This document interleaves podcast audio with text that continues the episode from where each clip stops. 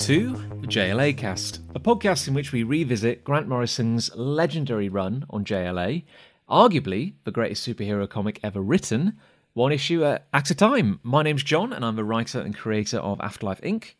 And I'm PJ, and I am the writer of the graphic novel adaptation of Steve Jackson's The Trolltooth Wars. You think it's PJ? I had the script up in front of me. Uh, and you think after like 30, 32 episodes or whatever, uh, be totally comfortable in introducing the show now. But after you, after you drew attention to my dramatic pause last episode, I now feel incredibly, I, I'm incredibly self-conscious about doing it. Oh, I'm so sorry. That wasn't my intention. I'm having a midlife crisis, PJ. A, a mid, a mid-run crisis. Um, hey, come to think of it, we are. This is kind of a, like our our mid series moment, pretty much. Like we're we're we're are we over the halfway point now? Would you say? Uh, yeah, I guess if you count all the diversions and extra things we've done that are counted technically as being part of the Morrison run, then yeah, I think we might well be. What's this? Our thirty-second episode. Uh, yes, and of course we had our our, our super secret uh, zero hour episode, by which I mean episode zero, not not zero hour. No, we haven't covered Wait, zero hour yet. That was wait no wait I know this one. That was Parallax. Yes. Yes, it was. Yes. I'm learning. I mean, Slowly learning. technically, it's it's a whole thing. Extant was involved as well, and uh, maybe we'll look at zero hour one of these days. Maybe we'll look at zero. Is that is that um uh, not to dive too much into it right now? Was that about reigniting the sun, or am I getting confused with That's final night. that's Final Night? Sorry, yeah. There was a lot, a lot happened in the nineties. It's almost like it was a whole decade. Zero hour is the one that they did very early nineties. I want to say like nineteen ninety one or ninety two. That was basically there to uh, another after the hard reboot of Crisis on Infinite Earth. Zero hour was sort of the post Crisis soft reboot to try and fix some of the issues that Crisis created. Right, right, okay. Um, wow, uh, it's funny, isn't it? Because you do get these kind of um, mini crises, don't you? Like, because um, is something like uh, Infinite Crisis is kind of like a, a mini crisis, isn't it? Like, it didn't entirely reset things. Am I remembering that right? Yes, yes, you are. Uh, Infinite Crisis was another soft reboot because Zero Hour didn't quite fix everything. If anything, it messed Hawkman up even more. And then writers had sort of fixed things, and then suddenly, just I, I don't really understand how, but they made a mess of it again. The continuity it suddenly made absolutely no sense again. Keeping track of DC continuity was a nightmare. So they did Infinite Crisis, and then Final Crisis. DC did Crisis on Infinite Earths, and then went a good 14, 15 years of, of not doing a crisis. And then suddenly they're doing a crisis every other year. Yeah, I feel. To be honest, I feel it's the same trap that Marvel fell into. To be honest, I mean, not. I mean, obviously, not quite rebooting the whole universe, but it's kind of in the two thousands. They it was a major, major event every year, um, because I guess it was such a such a big, well, not ratings. I just can't think of a better word. Like it, it just it was such good publicity. Yeah, I, th- I think the problem we've got these days is, you know, Marvel are bringing out new events now with the same titles as events that already happened in the 80s and the 90s. DC are doing crisis after crisis after crisis. And I think the reason for that is that the writers who are working in comics now are the writers who were readers back in the 80s and 90s. Because the writers who were around at that time, the 80s and 90s, th- these big event crossover things didn't really start till the 80s with Secret Wars and Crisis on Infinite Earths and to a lesser extent Contest of Champions. That's where it starts. So that's why the writers you've got today who grew up with these things keep bringing them back. And and I don't know, maybe a lack of originality in com in the, the big two with comics is is um not quite what it is. Uh, That might be me being a bit too harsh, but it just does feel like everything's getting rehashed. Wait, when you say uh, you say contest of champions, Yeah, that was a Marvel one that came a couple of years before Secret Wars. It was a smaller event, but it was an event book. Oh, yeah. I w- wait. Are we talking eighties sort of time? Yeah. Oh, right. Because didn't they do um the only thing I'd heard of, which was like Contest of Champions? I thought that was kind of like a two thousands kind of mini Ah, event. okay. So the first contest of champions pit the had the Grandmaster and another mysterious hooded figure choosing. Basically, they captured every single hero on Earth, and then out of those heroes, they ch- each chose two a team of nine, I think it was, that then fought battles against each other, uh, basically for the fate of the of the world. And then that was 83, 84, maybe even 85. But then in the early 2000s, maybe even the very late 90s, uh, there was Contest of Champions 2, which was, I believe it was the Brood had the heroes fighting each other, and it was literally Yeah. just one on one fights, some of which were actually voted for by the fans.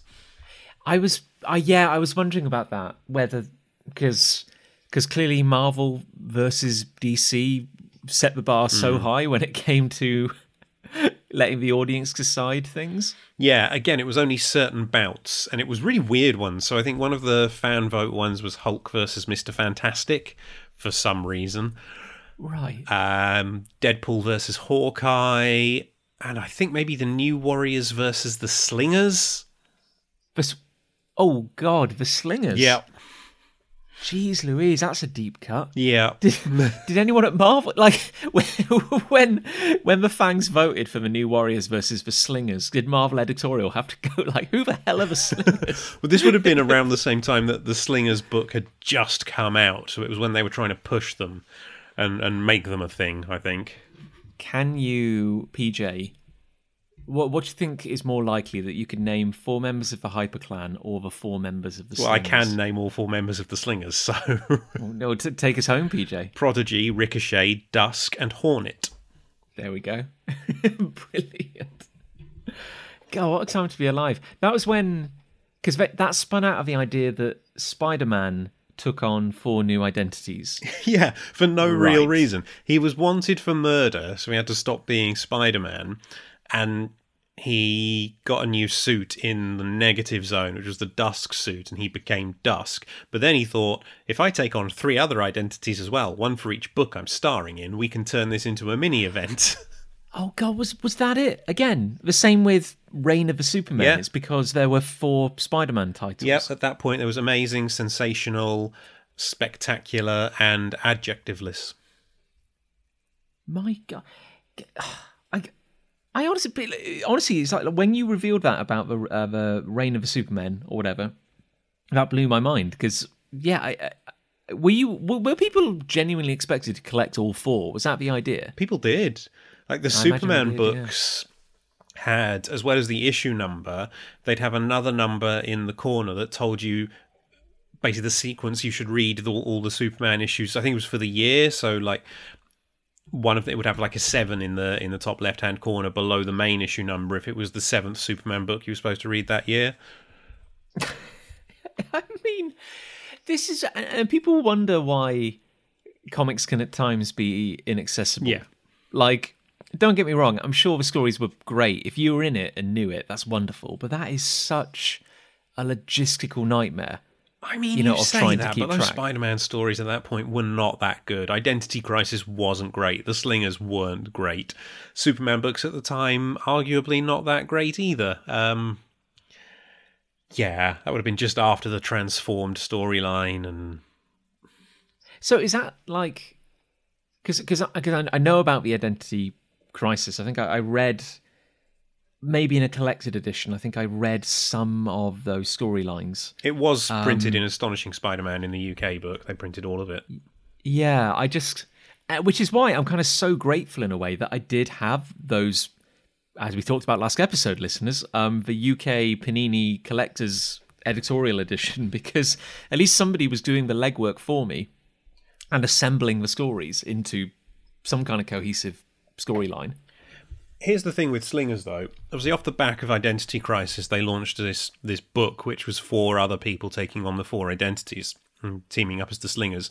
Issue one of that is the biggest piss take in terms of variants I think I've ever come across. Because not only did Oh, it have God. four different covers, one for each member of the Slingers, it would be the whole team, but it would be the one that was prominent front and center. It was different interiors as well. If you What? if you bought the one, for example, with Ricochet on the front cover, then there would be some pages inside that were telling you Ricochet's story that weren't in the other four versions. If you bought Prodigy's cover, those pages would be devoted to Prodigy. So to get the complete story, you had to buy all four versions of issue one. I wow. I'm I'm j- The nineties. the nineties. That must have been right at the tail end of the nineties, though, for Spider-Man, if not the early two thousands. I want to say this would have been about 98, 99. Wow. I uh, PJ, uh, do you know the one interesting fact about Prodigy? There's an interesting fact. Uh, yes, No. Spider-Man wore, or Peter Parker, I should say, wore a fake nose when he was pretending to be Prodigy. Yes. Yes, I do remember that. There you go. Well, PJ, and you didn't think that was interesting? Not particularly, no. Because the, the gimmick was eh, hi, everyone. I know this is a JLA podcast, but let's talk about the slingers. Um, the gimmick was that each of the identities kind of was Spider Man leaning into a different aspect of his powers, correct? yeah. So Prodigy was like super strong, Yes. Hornet was like Peter's technological skills because he made armor. And a wing Oh. winged suit, yeah. Yeah, Ricochet was fast and agile and bouncy. Yeah. and Dusk well had the the the kind of shadow suit and The, the stealthy guess part of his powers, you know, hiding on the ceiling and stuff. yeah yeah so then what did like just four randos then just pick up those identities Yeah. spider-man like license them or something? I can't remember the exact ins and outs. I know Ricochet was a mutant whose powers are similar to Speedball's. He just bounced off things. Um, I cannot remember what the other three really, what their origins were.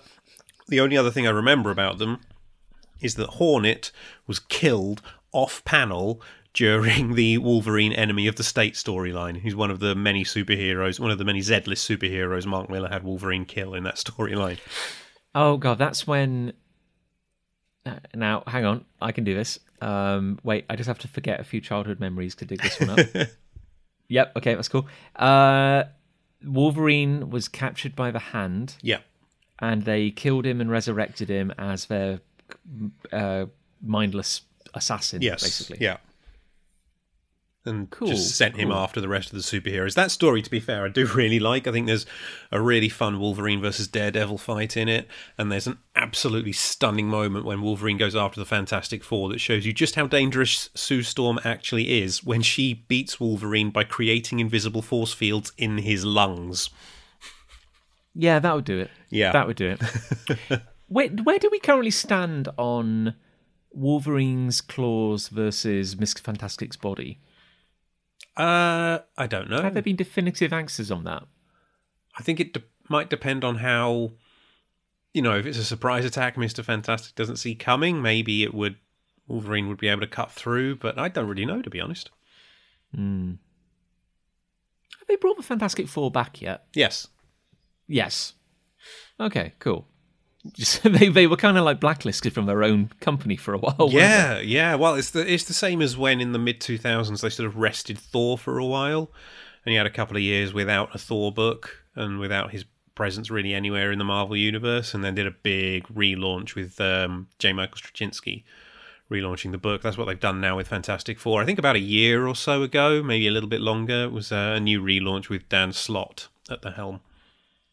It's such it's so weird, isn't it? I mean, like who could have imagined? I mean, you know, obviously around the time these books came out, the ones we are ostensibly talking about on this podcast, um, you know, I was reading, as we mentioned last episode, I was reading the Marvel uh, collected editions in the UK, starting to collect JLA, uh, and there was, you know, movies.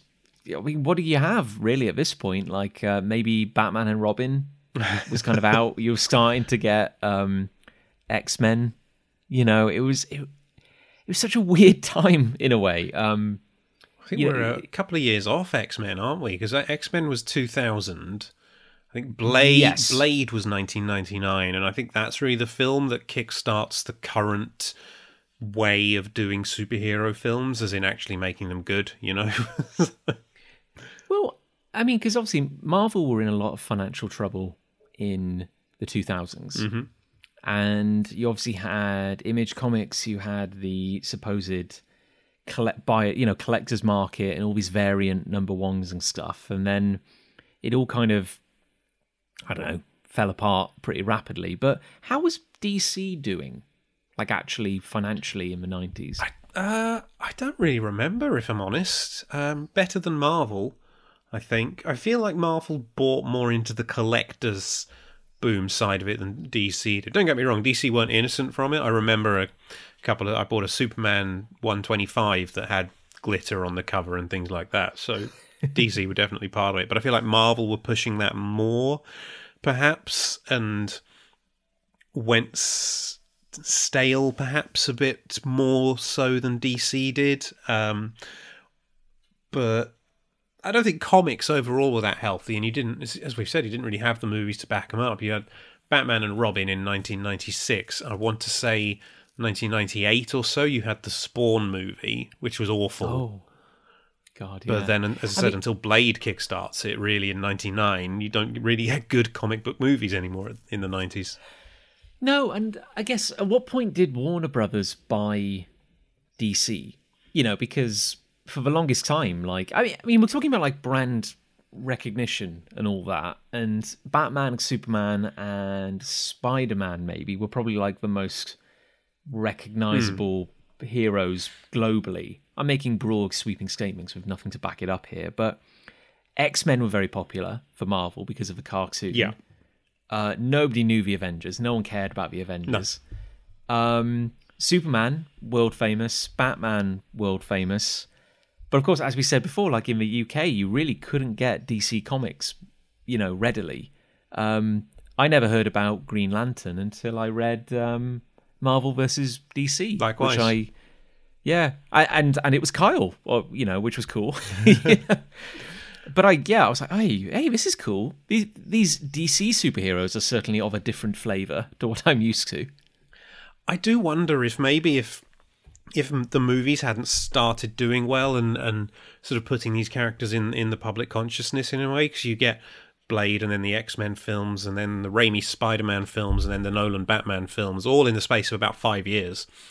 If those hadn't done well, if we may have seen sort of what happened in the 40s happen again, where the superhero characters sort of fall out of favor and it's only the really big ones Batman, Superman, Wonder Woman back then, but maybe this time Spider Man as well and the X Men who can sort of keep comics going and superhero comics just maybe die out for another 20 years or so before someone tries to bring them back. I do wonder if maybe that would have happened had it not been for the success of the films. I know it is it is wild, isn't it? Because on the one hand, like we've never we've never had it better.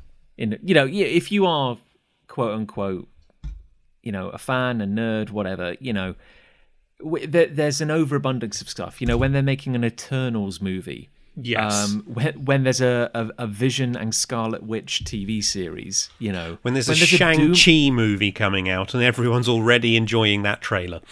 when when when there's a Doom Patrol TV series based on Grant Morrison's run, you know, you're like, good God, like it's, it's never been a better time.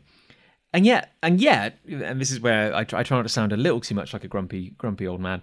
It, it you do get the impression that the comics industry in particular is is dancing as as fast as it can to keep up with it.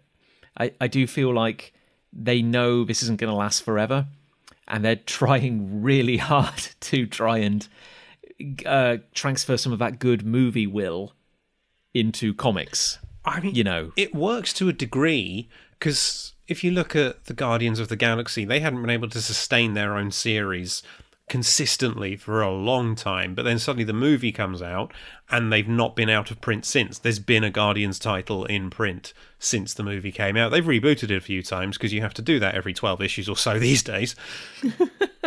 that's my point. Like, it's it's for rebooting, it's the it's the events and stuff. Like, um, you know, I I you know, I think nostalgia is fine to a point. Like, um, clearly we're doing a podcast about nostalgia, but I, I don't know. I don't want to you know glorify the past too much, but th- there is to me. I I do kind of miss a particular period in like I want to say late nineties, early two thousands where there was like if I picked up a Spider-Man comic, for example, I knew that Spider-Man lived in a shared universe with, you know, the Avengers and other heroes, and I knew he could run into, say, Captain America. Mm. But those moments were kind of like few and far between, and I. It, it didn't mi- it didn't matter to me. Like when when it happened, it was special. It didn't have to happen all the time, and I do kind of feel that with the overwhelming success of Avengers, uh, you know, on on the big screen, uh, what everybody, every studio is trying to do is to capture that magic of a team coming together. Yeah. and and I feel that's that's why you get so many events nowadays, like so many crossover in comics in particular. Just people love seeing all these heroes together. And so you can't go six months, a year without there being some big event and I think that's just a little exhausting. I, I know I, I personally can't keep up with that anymore.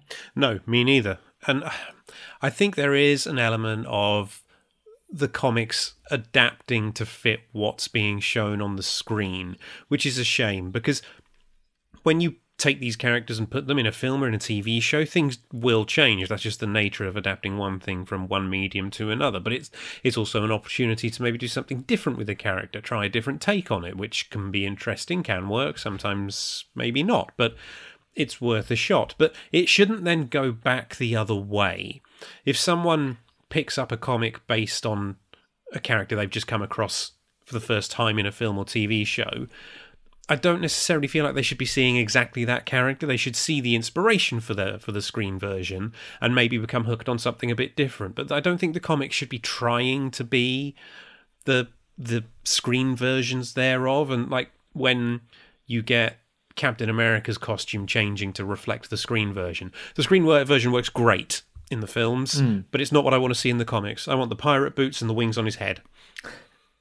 Yeah, because it's you know, it's, it's a, and and also because there's there's an element in the movies where they've and this goes this is across all companies, you know, and across all franchises, but they they they always try to drag it into the real world a little bit. Mm-hmm. Like it's it's actually one of my my issues with with some of the Marvel movies as they went on is um they were so reluctant to get any form of bright color into a costume.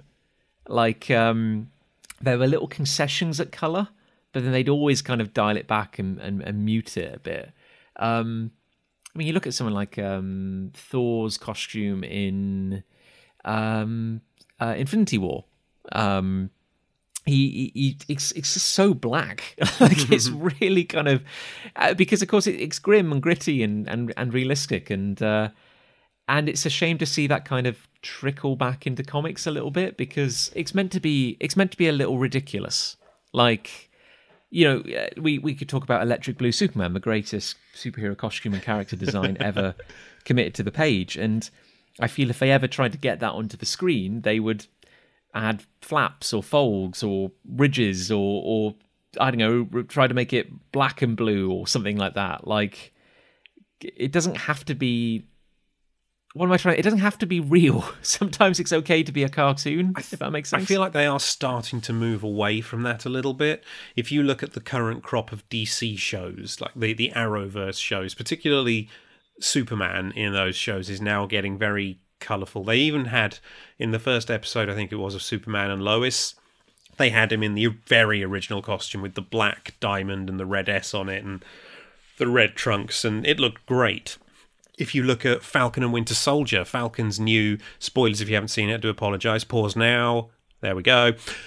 Falcon's new Captain America outfit is basically exactly the one from the comics, and it looks really cool. I love it.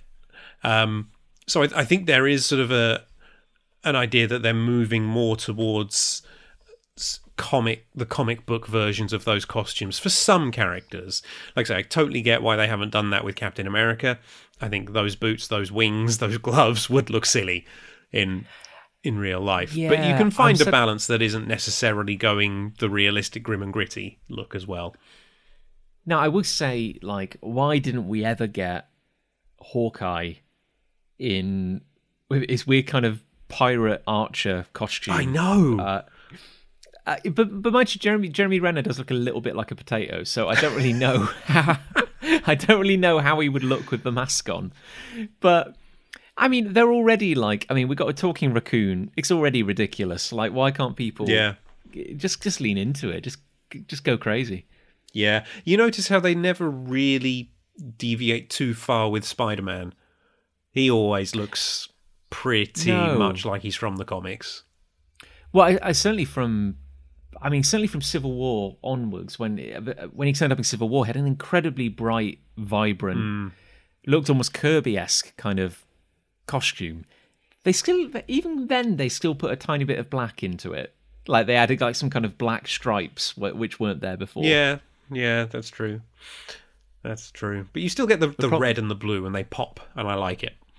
That is true, and and and I will all will be forgiven if for the next movie they go with the Ben Riley Spider-Man costume or the Scarlet Spider costume, uh, which is the electric blue Superman of Spider-Man. If if if that makes sense. It, it does, but I disagree. I love the Scarlet Spider costume, but it doesn't hold a torch to the classic Spider Man costume in, in my eyes.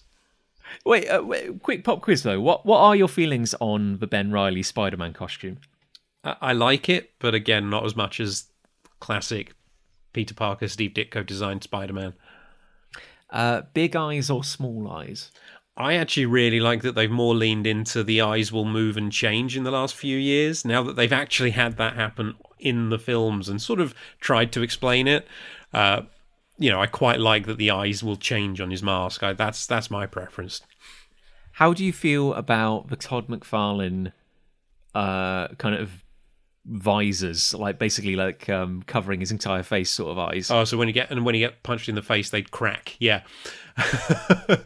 I mean, I I really like those early '90s, late '80s Todd McFarlane Spider-Man uh, drawn issues. I think they're really good fun. I like his webbing as well. Like he originates what they call the spaghetti webbing, where it all sort of tangles Oh, around it was- itself and everything. I think I really like bizarre, McFarlane wasn't it?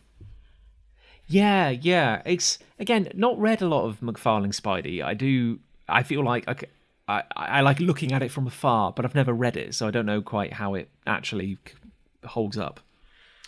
I uh, it was really popular in the 90s and that's why Spawn worked because people followed him from Spider-Man to Spawn.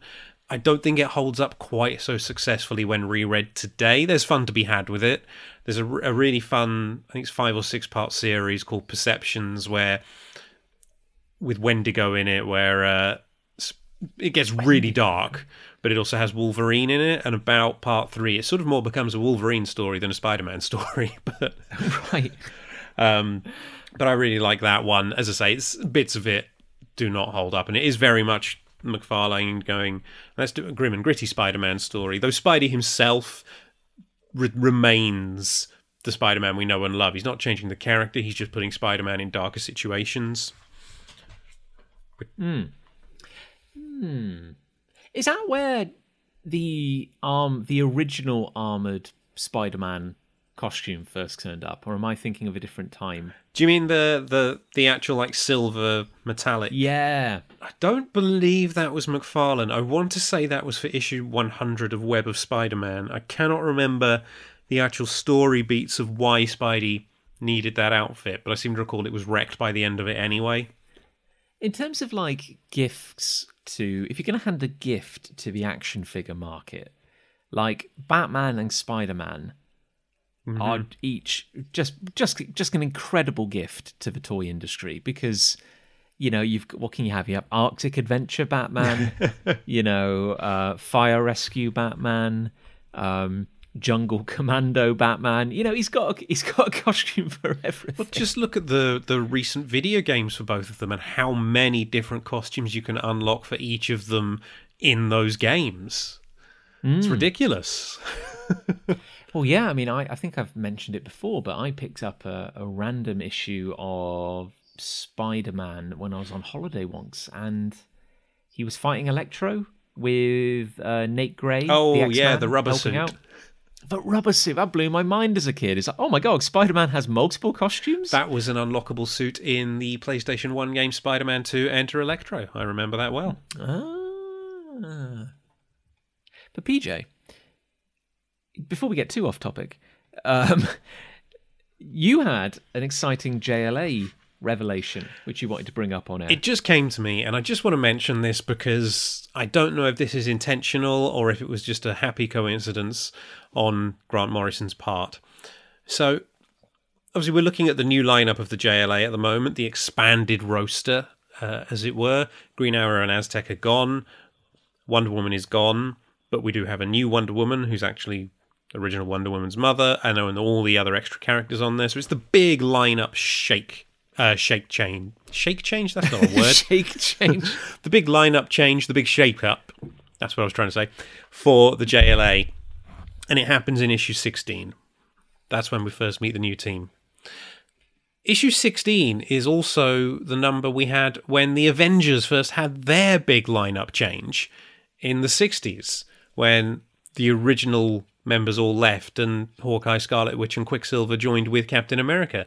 And I I gotta wonder if that was intentional on Morrison's part, if this issue 16 lineup change was a a little reference to the Avengers, or if it's just a hell of a coincidence. I mean, I think any other writer, I'd probably say, just a coincidence. But Morrison, like, has built their entire career on being weird connectivity, basically, Yeah. and digging up weird bits of continuity. I mean, that would be a that. I mean, it's got to be a question for when the the inevitable interview happens. Like, that's, there's got to got to be a question, PJ. Yeah, we'll we'll we'll note that one down for the future. But PJ, um, given that this, uh, you know, as much as it is a joy to talk about uh, '90s comics of of every shape and size, um, we are here to talk about. And quality, definitely quality. PJ, what are you saying? They were all of exactly the same quality. You, you're putting Um, slingers up against JLA. Well, I mean, yes, we've you know be, we've been recording the JLA cask for about a year, but you know we can't ignore the fact I've been in, I've been recording the Slingers cask for a good seven years now, PJ. So it, it you know, I think that speaks for itself. Is that just you're in a room on your own and you're the only one that listens to it as well? I mean, it's kind of like when Prince died and they they found his vault full of like thousands of hours of music he'd never released. It's it's going to be like that. I, I have like a dead man switch, so when I do eventually die, the Slingers cask will be broadcast to all kind of major major networks. I'm impressed you can if you could fill that because that's that series lasted about ten issues and then the characters almost never appeared again. We're doing um we're doing a page an issue, Ah, okay, gotcha. and of course with all the all those number one variants, you know that's that's that's that's taken us at least five years or so. uh, but no, but PJ, of course, we are about to talk about issue nineteen of JLA proper, the Seven Soldiers of Probability. Yeah, so this this is the second part of the strange case of Dr. Julian September. We obviously looked at part one last time, and you should listen to that because it was a very good episode. And here's a question for you, PJ. Uh, obviously, this is the second issue, uh, which is guest written by Mark Waid. Mm-hmm. Uh, and it is called Seven Soldiers of Probability, Yep. which is, of course, a reference to the Seven Soldiers of Victory, Yep. a team that Morrison would go on to reinvent in the mid 2000s Yes. for DC. So, my question to you, PJ, is this came out in June 1998, 12 years after uh, Crisis. Had the Seven Soldiers of Victory appeared yet post Crisis? I do not know. The Seven Soldiers What- of Victory are a bit of a blind spot for me, I'm afraid. I don't know much about them beyond the Morrison uh, reinvention of the series, which I must admit I found was only okay. I got a bit bored. I, I quite like I quite like Seven Seven Soldiers of, of Victory, if, if only for the weird experiment that it is. Um, obviously, like each series is like a slightly different genre. Yeah. Um, I mean, you know, we were talking about how hard it is to keep track of a story over four Superman titles, which are coming out simultaneously. It's a little bit like that, but yeah, I was just I don't know, just a curious little oddity I wanted to bring up that like, ooh, you know, isn't that weird? Oh, well, I guess it's not that weird because Morrison didn't write this issue. no, I think I think Morrison's Seven Soldiers is interesting and what they try to do with the series I can appreciate. It's just the the books themselves I just didn't particularly get on with myself. I know people who do absolutely love that series and and that is completely and utterly fair enough. I'm not going to argue with that. No, PJ, they're not allowed to have different opinions. the only reason we're recording this is to establish ourselves as the the, the uh, industry experts on what's good, the, the authority on Thank- on quality. Um, I like that. Uh, but but PJ, what's uh, what have we missed? What's happened previously? Well, in luckily, 1st uh-huh. page of this issue is a recap. Ooh, so it very nice. all started seven hours ago. There's that number again. When uh, members of the JLA just started vanishing, and you do see an image of Steel's hammer falling to the ground as Superman and Wonder Woman basically go, "Oh no, where's Steel gone?" Gasp. Uh, meanwhile, other things are going weird. Seven buildings have gone on fire in Japan. Seven jumbo jets have tried to crash into each other. Global catastrophes, all in sevens. And then the Justice League find that Julian September, a scientist who's created an engine of chance, is behind it. Batman destroys the engine of chance, but things still keep going weird.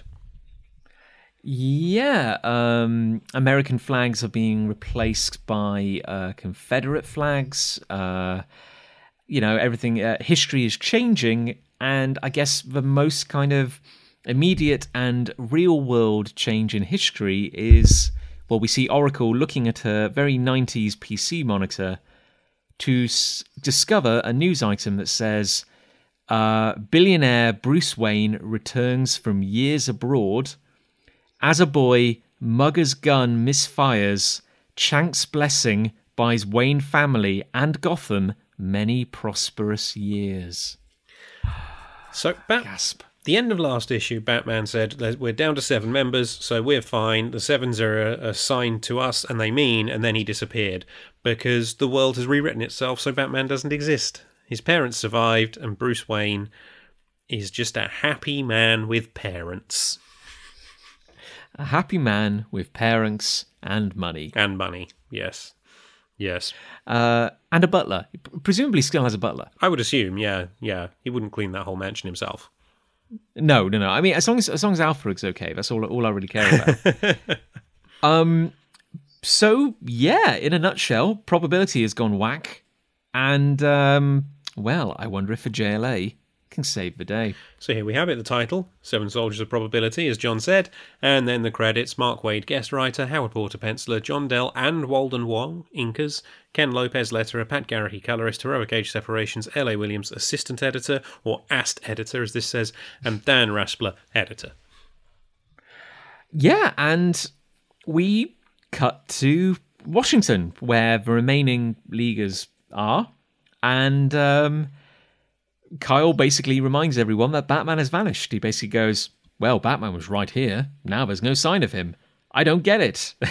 and um, obviously, as they pointed out at the end of the previous issue, the League normally normally relies very heavily on Batman sorting this sort of stuff out.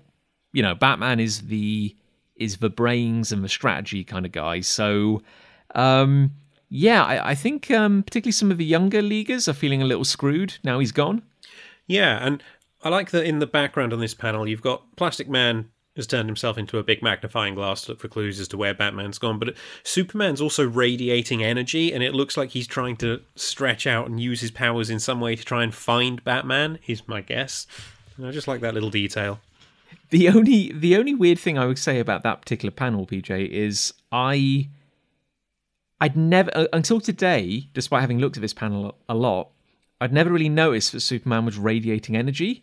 so it always just looked to me like he was kind of raising his hands and kind of like crying out in like outrage that Plastic Man had turned into a magnifying glass. I thought he just looked really pissed off at Plastic Man. But uh, as Kyle says, with this doesn't make sense. Batman said that we were being pared down to seven, but without him we're down two. And then John says seven. I'm in telepathic communication with Oracle.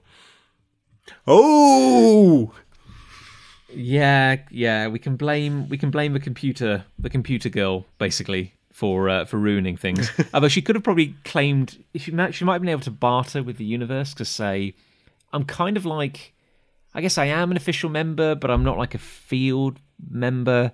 Maybe I should gain like six computer helpers, and you can keep Batman, sort of thing. I don't know.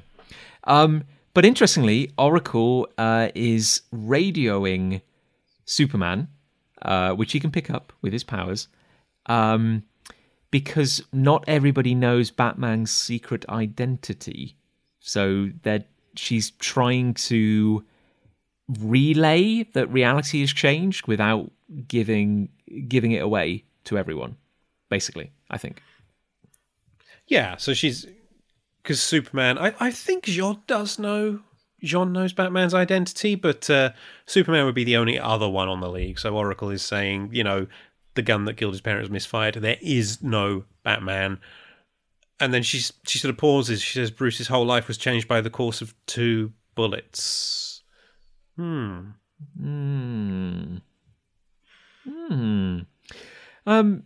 So uh, the league get moving. Uh, Kyle has made a kind of uh, well, kind of like a, a roller coaster kind of cart thing, a bit like the old um, Fantasticar, Yeah. sort of. And uh, uh, Wally, uh, Wonder Woman, and Plastic Man have taken a seat inside. Um, so does this confirm, PJ, that Hippolyta can't fly? Not under her own power. I think she has to use. I think I don't know if it's her boots or one of her other accoutrements to to do the flying, but I it might be that it, that only has a finite amount of power. As I say, I don't know for sure. I wasn't reading Wonder Woman at this point, and I probably never will, to be honest. Read this particular run on Wonder Woman. Honestly, PJ, why, why, why, why are you even here? Honestly, um, Don't make me read more But- John Byrne. but but as feel the burn, PJ. Um, but as the league um, rocket over, um, I'm going to say the White House. Yep. Not going to embarrass myself with um, American architecture there. No, wait, that's not. Um, no, that's the uh, the other one up on the Capitol The other Hill. one. The the big meeting. Senate. Yeah, that's the one.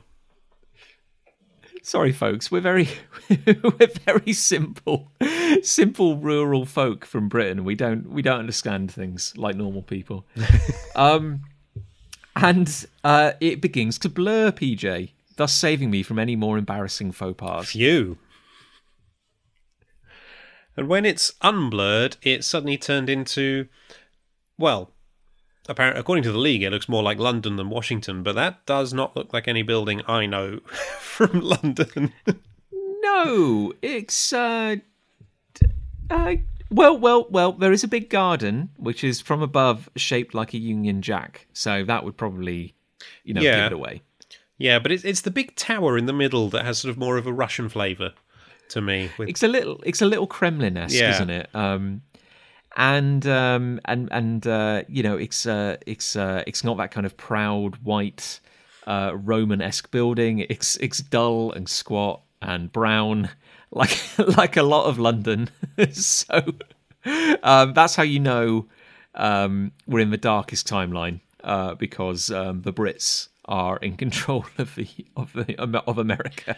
yeah, basically, the Plastic Man says it looks like America lost the Revolutionary War now, and he says, "Sorry, Superman, it looks like you're now fighting for truth, for truth, justice, and kidney pie."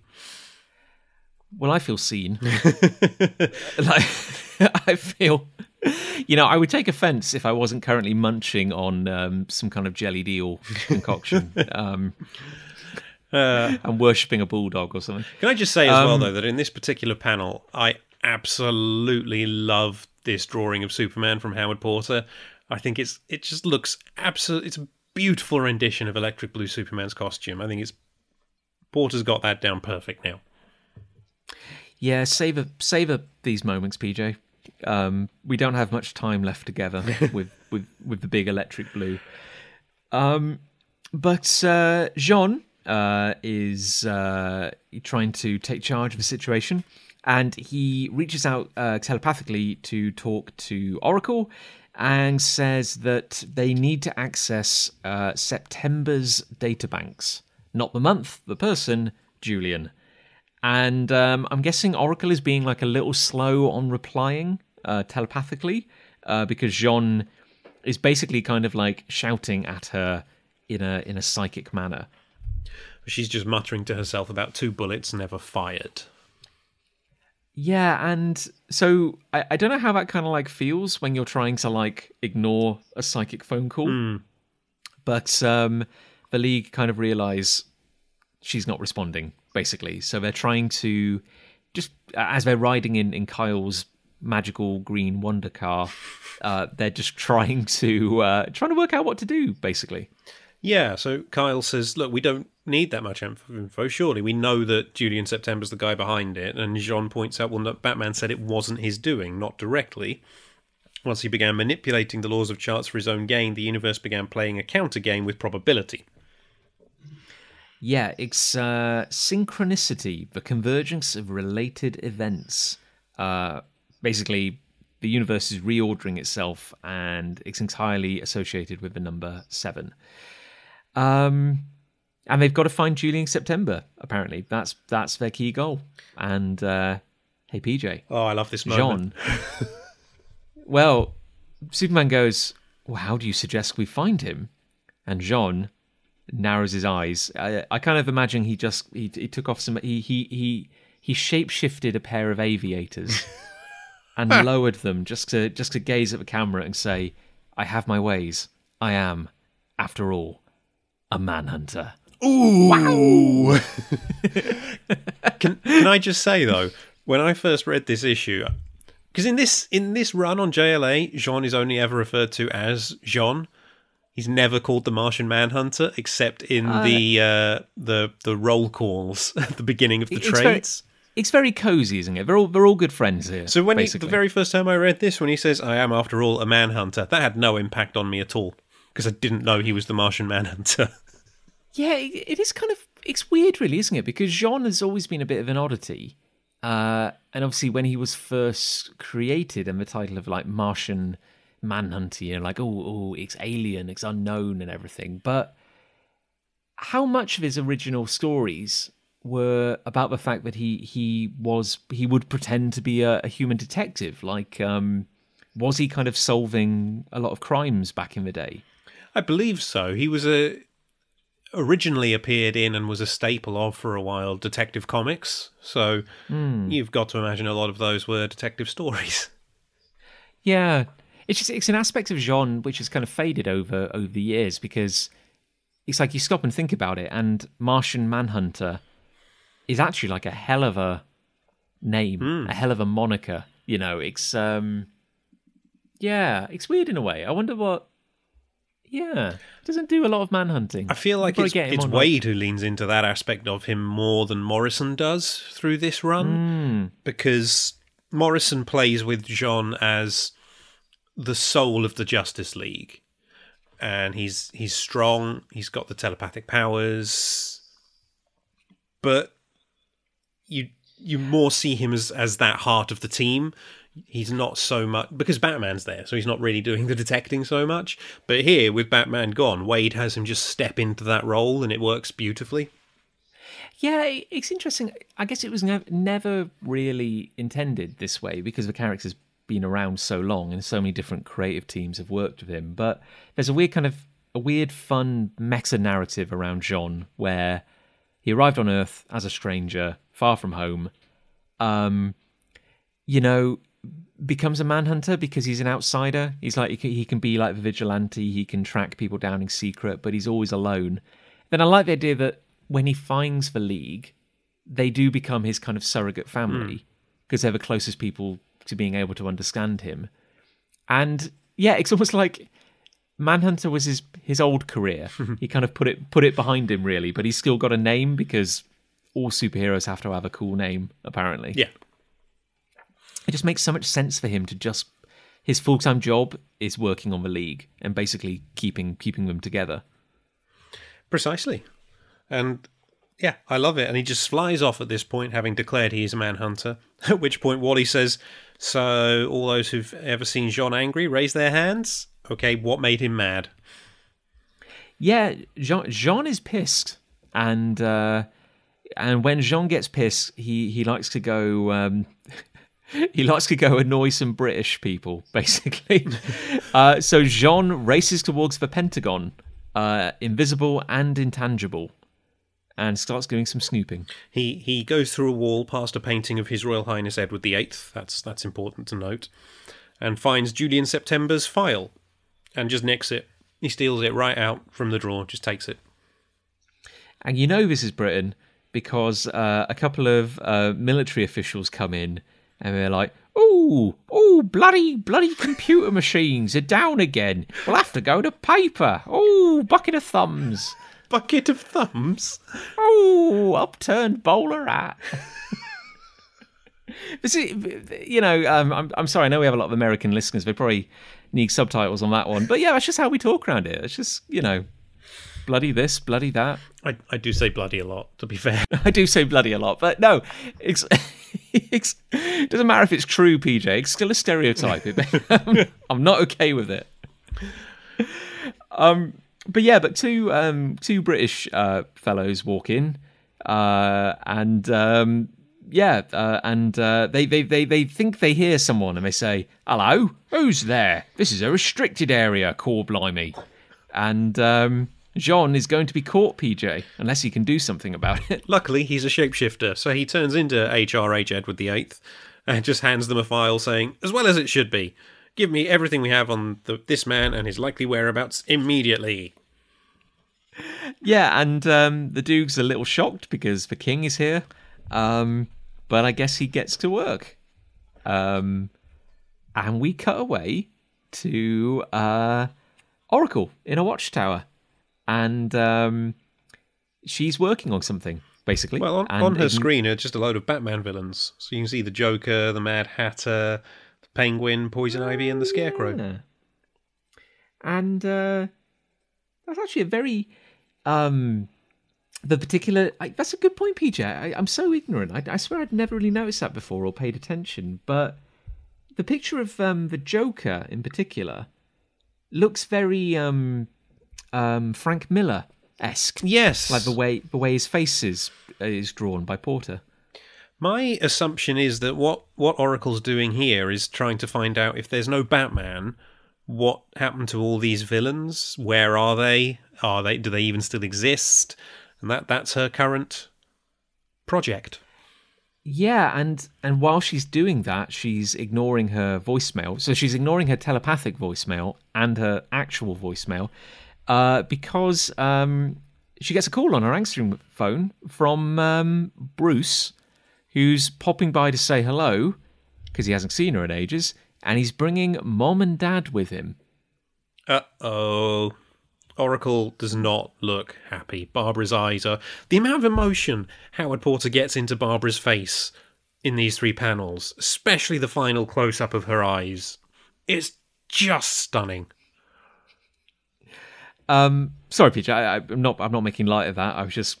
I was just thinking about the next scene where we have um, uh, the League trying to prevent uh, a kind of a tsunami from hitting uh, uh, uh some kind of waterfront city, uh, and Plastic Man has shaped himself into a giant wall. Kyle has generated countless sandbags out of um, green plasma, and Wally is assembling them. And um, I don't know. I just kind of like the idea that Wally's going to all this effort to build a wall, and then Kyle's going to like look away, and they're just going to disappear. but also, there's a mistake on this panel. Uh, is it because? Hang on, let's see if I can guess. It's quite an is obvious because, one.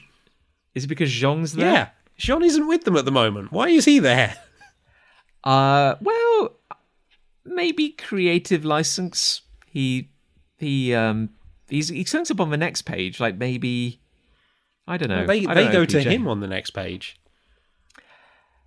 Actually, PJ, if we're talking about weird little errors that do creep into crowd scenes, uh, I was re- I was flicking through World War Three the other day, there are quite a few scenarios where Jean is in shots where he shouldn't be. What? Okay, I'm gonna have to look out for these because Yeah, is just a thing where where Howard Porter starts hiding Jeans in places where he shouldn't be. It's like where's Wally, but with the Martian Manhunter. I swear there's a bit. I swear there's a bit where uh, Jean is among the wave of superheroes who are who are racing to prevent the war, uh, while he's also simultaneously in the ghost zone at the same time. I swear it's there, PJ. Okay, keep an eye out for hidden Jeans as we go through. It's like where's Wally, basically. But also, the next panel, Flash is looking up at a big clock, saying, This is what happens when the world starts spinning faster. As if things couldn't get any worse, there are suddenly seven hours in a day. Where's this clock? What's he looking at Um, here? It's uh, I, I I choose to believe PJ. It is a um, uh, it is a clock that Kyle generated with his ring. No. and due to it, it was it was not colored green. I've just due I've- to uh, actually I've just spotted the previous panel. If you look just above Wonder Woman, there is an arch with a clock above it in the wall there. Oh, What's confusing in this picture of Wally is there are green sandbags in between him and this clock, which he's either the wrong side of the sandbags or just the the layout doesn't quite work. what I don't understand is why why Kyle is um, basically tormenting Wally here by making him do all this work when Kyle because maybe Kyle just you know with the power of thought made more sandbags appear in front of the clock because that's what he can do with his magic power ring. He just wants Wally to feel useful. Yeah, Wally, bless him, can't fly. He's already had to ride around in the magical fun car. So now, now Kyle is generating mindless, busy work for him to basically keep him out of trouble. But yeah, as he points out, there's only seven hours in a day now, and Wonder Woman says, Well, the Earth can't take that strain. And Wally says, Neither can I. I wish John were here. Look two panels back, Wally. Um, maybe it was a ghostly Jean. Maybe Jean was invisible. And when they look back in the sand, PJ, and saw only one set of footprints, that's because Jean was invisible and, and intangible. And can fly. and can fly. Yeah, that's a very good point, PJ. Um, but yeah, so uh, apparently Jean is signaling them, so they they they rocket off to, you know, wherever Jean is, because apparently he's not on the beach, PJ.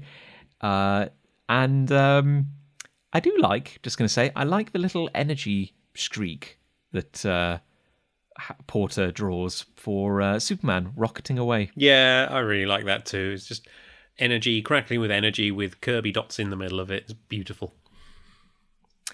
And uh, yeah, and then they they smash right through a wall to um, to find John. Looking pretty grim. Probably because he wishes he was on the beach. Uh, he says, The mystery is far from solved. The laws of chance continue to bend and break to our disadvantage. And it turns out Julian September died of a heart attack at age 26. What's harrowing, Pete? What's harrowing, PJ? Is um, um, Julian September achieved so much at such a young age. I, isn't isn't 26 like the age that a lot of like the famous people who died young? Isn't that the age? it's twenty seven, I believe. Ah, well, screw you, Julian September. Uh, Wouldn't wouldn't twenty seven have been more more fitting? It would. It would. Let's write to Mark Waid.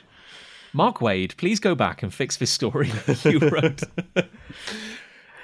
um, yeah. So, uh, I don't know. I guess uh, they they tried to go over uh, September's research. I guess uh, Superman tries to read the files on his computer.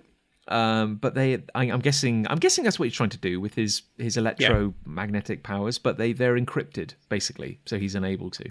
Yeah, and Plastic Man shapeshifts into the Grim Reaper because he's Plastic Man. He's a classy fellow. Um, and uh, Jean tries to raise Oracle again. Uh, and uh, Oracle is really not in the mood. She keeps trying to tell him she's too busy. And Jean basically snaps. And he's basically like, um, I'm very, he's, he's basically like, I'm very disappointed in you, Oracle.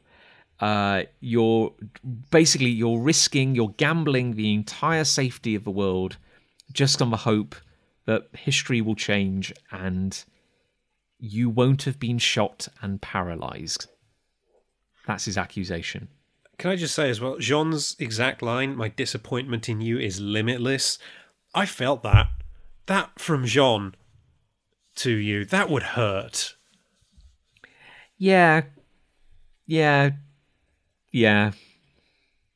Yeah. but um Oracle points out that he, he's got it wrong. You know, she's like, "Good God, is that you know is, is, is that what you think of me for crying out loud?"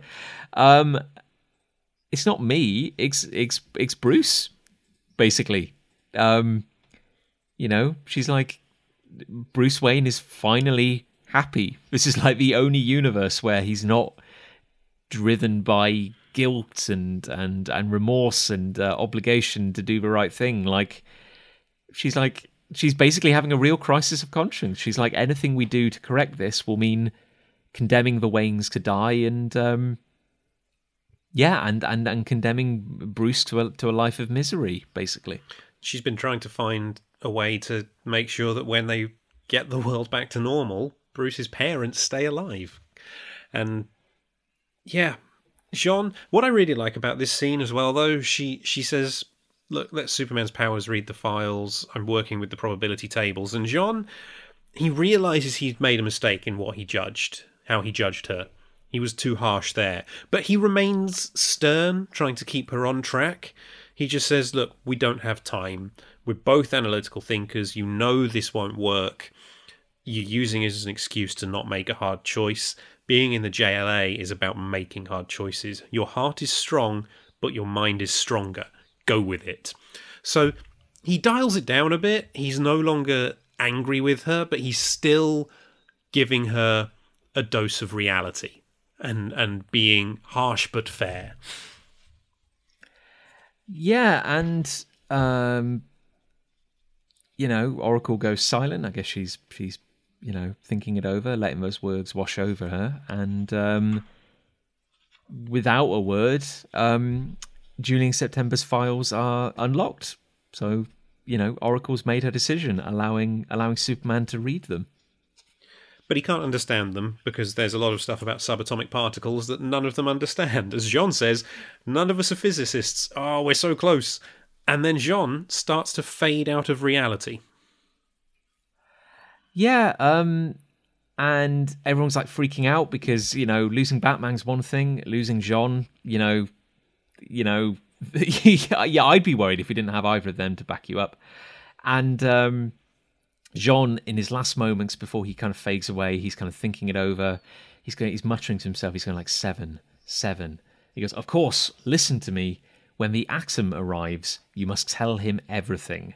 Everything. Yeah, he does very much do the ghostly Jacob Marley's ghost disappearing, doesn't he? Which I think was a stylistic choice oh, from J'onn. Definitely, like, he's a classicist. He's read all those stories. Like if I if I'm ever about to fade away, you you can be damn certain I'm going to make it cinematic before before I disappear. Um. Yeah, and uh, and you know Wally's a little, and then what you know everyone's in shock. J'onn's disappeared, and Wally's like, well, you know, the Atom, like Ray Palmer. I mean, he is a scientist, but you know, and think, but he's not here. And then a phone starts ringing, and uh, well, PJ, what's one thing we know about the Atom? Uh, he's a scientist. Yes, and his name's Ray Palmer. Okay, what's maybe like a? Let's skip the third. What's maybe like the fourth thing we know about Ray Palmer, the Atom? He can shrink. Okay, okay. He can ride. Hello, everyone. He can ride telephone lines. Uh, yes, he can. So by Plastic Man shrinking picks up to the, the size of a photon. the atom just falls out of it. Yeah. Um. Again, quite a fun shot of um, Plastic Man, I should say, and actually quite a fun shot of um, the atom, kind of uh, growing out of the telephone. I can't really think of a better word to describe it. Really. Yeah, and this this is Ray Palmer in his mid '90s costume. So his hair is coming out and of the top of his mask, and he's got like a waistcoat with loads of pockets on it. It's oh, it's a very '90s a look, time. and I am here for it. Oh, it's beautiful. It's absolutely beautiful. Um, this is also technically teenage Ray Palmer, is it not? Yeah, there was a period where he got de-aged. I can't remember how or why, but I think it was in wasn't there a series called Sword of the Atom where he shrunk and went to a parallel universe that was a fantasy world and he had fantasy adventures there and then he came back and he was a teenager somehow. Yeah, there was a period where, because again, I'm a big fan of, as we were describing, that kind of 90s costume where it's like a onesie, but they miss off the top of your head so your hair can come out. I think that is a hell of a look. Like, it's, it's up there with Grifter's mask and um, excessive pockets and superhero jackets, which, you know, like we're talking like mid 90s X Men here. Like, it's got a, oh, it's, it's good. It's, it's, it's, a, it's a strong 90s costume, basically. Yeah, and the only time we're going to see it in this run.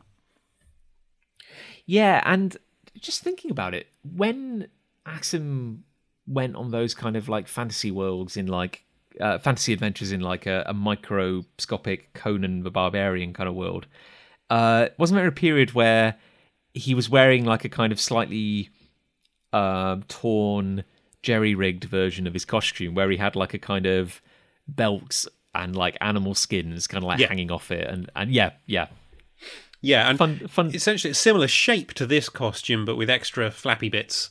Uh, and then I think I think what he does is he comes back and he makes a modern version of his fantasy costume, and that's what this is. Yeah, and I I quite like I quite like the Atom as a as a character as a, as a leaguer. I quite like him as a member of the league.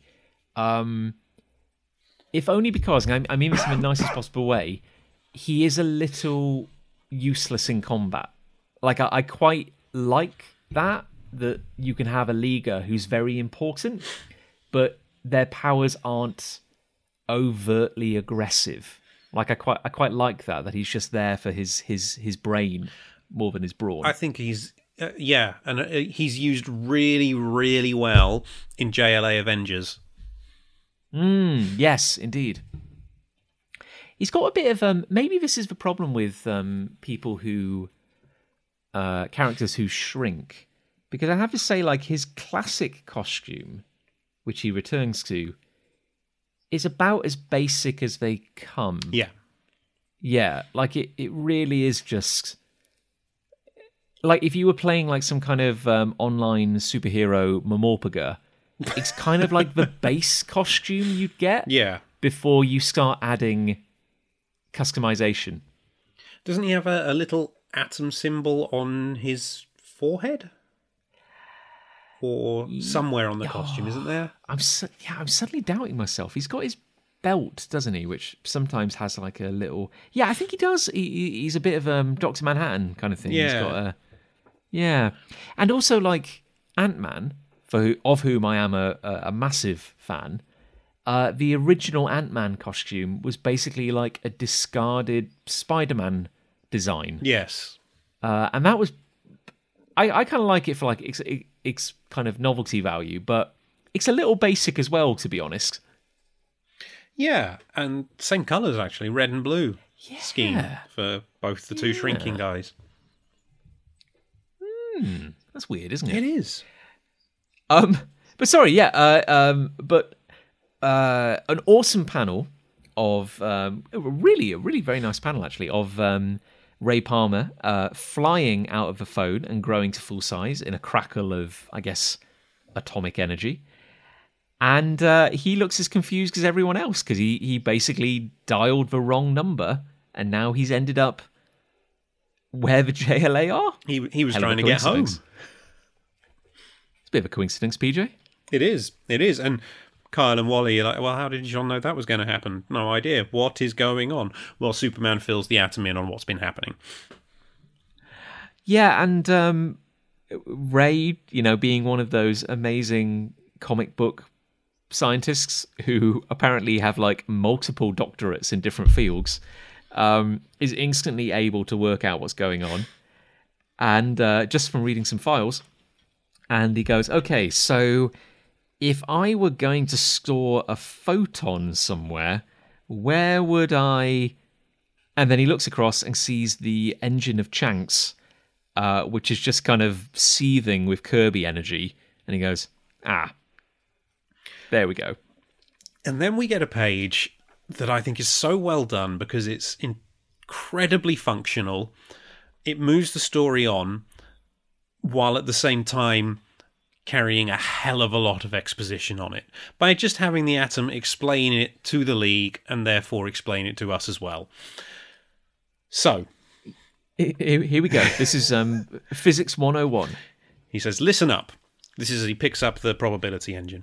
Last year, quantum physicists ran a groundbreaking experiment working on a subatomic level. They divided a photon, a light particle, only to find that whatever alterations they made in one half were instantaneously mirrored in the other half six miles away, even though there was no physical way for the halves to communicate with one another.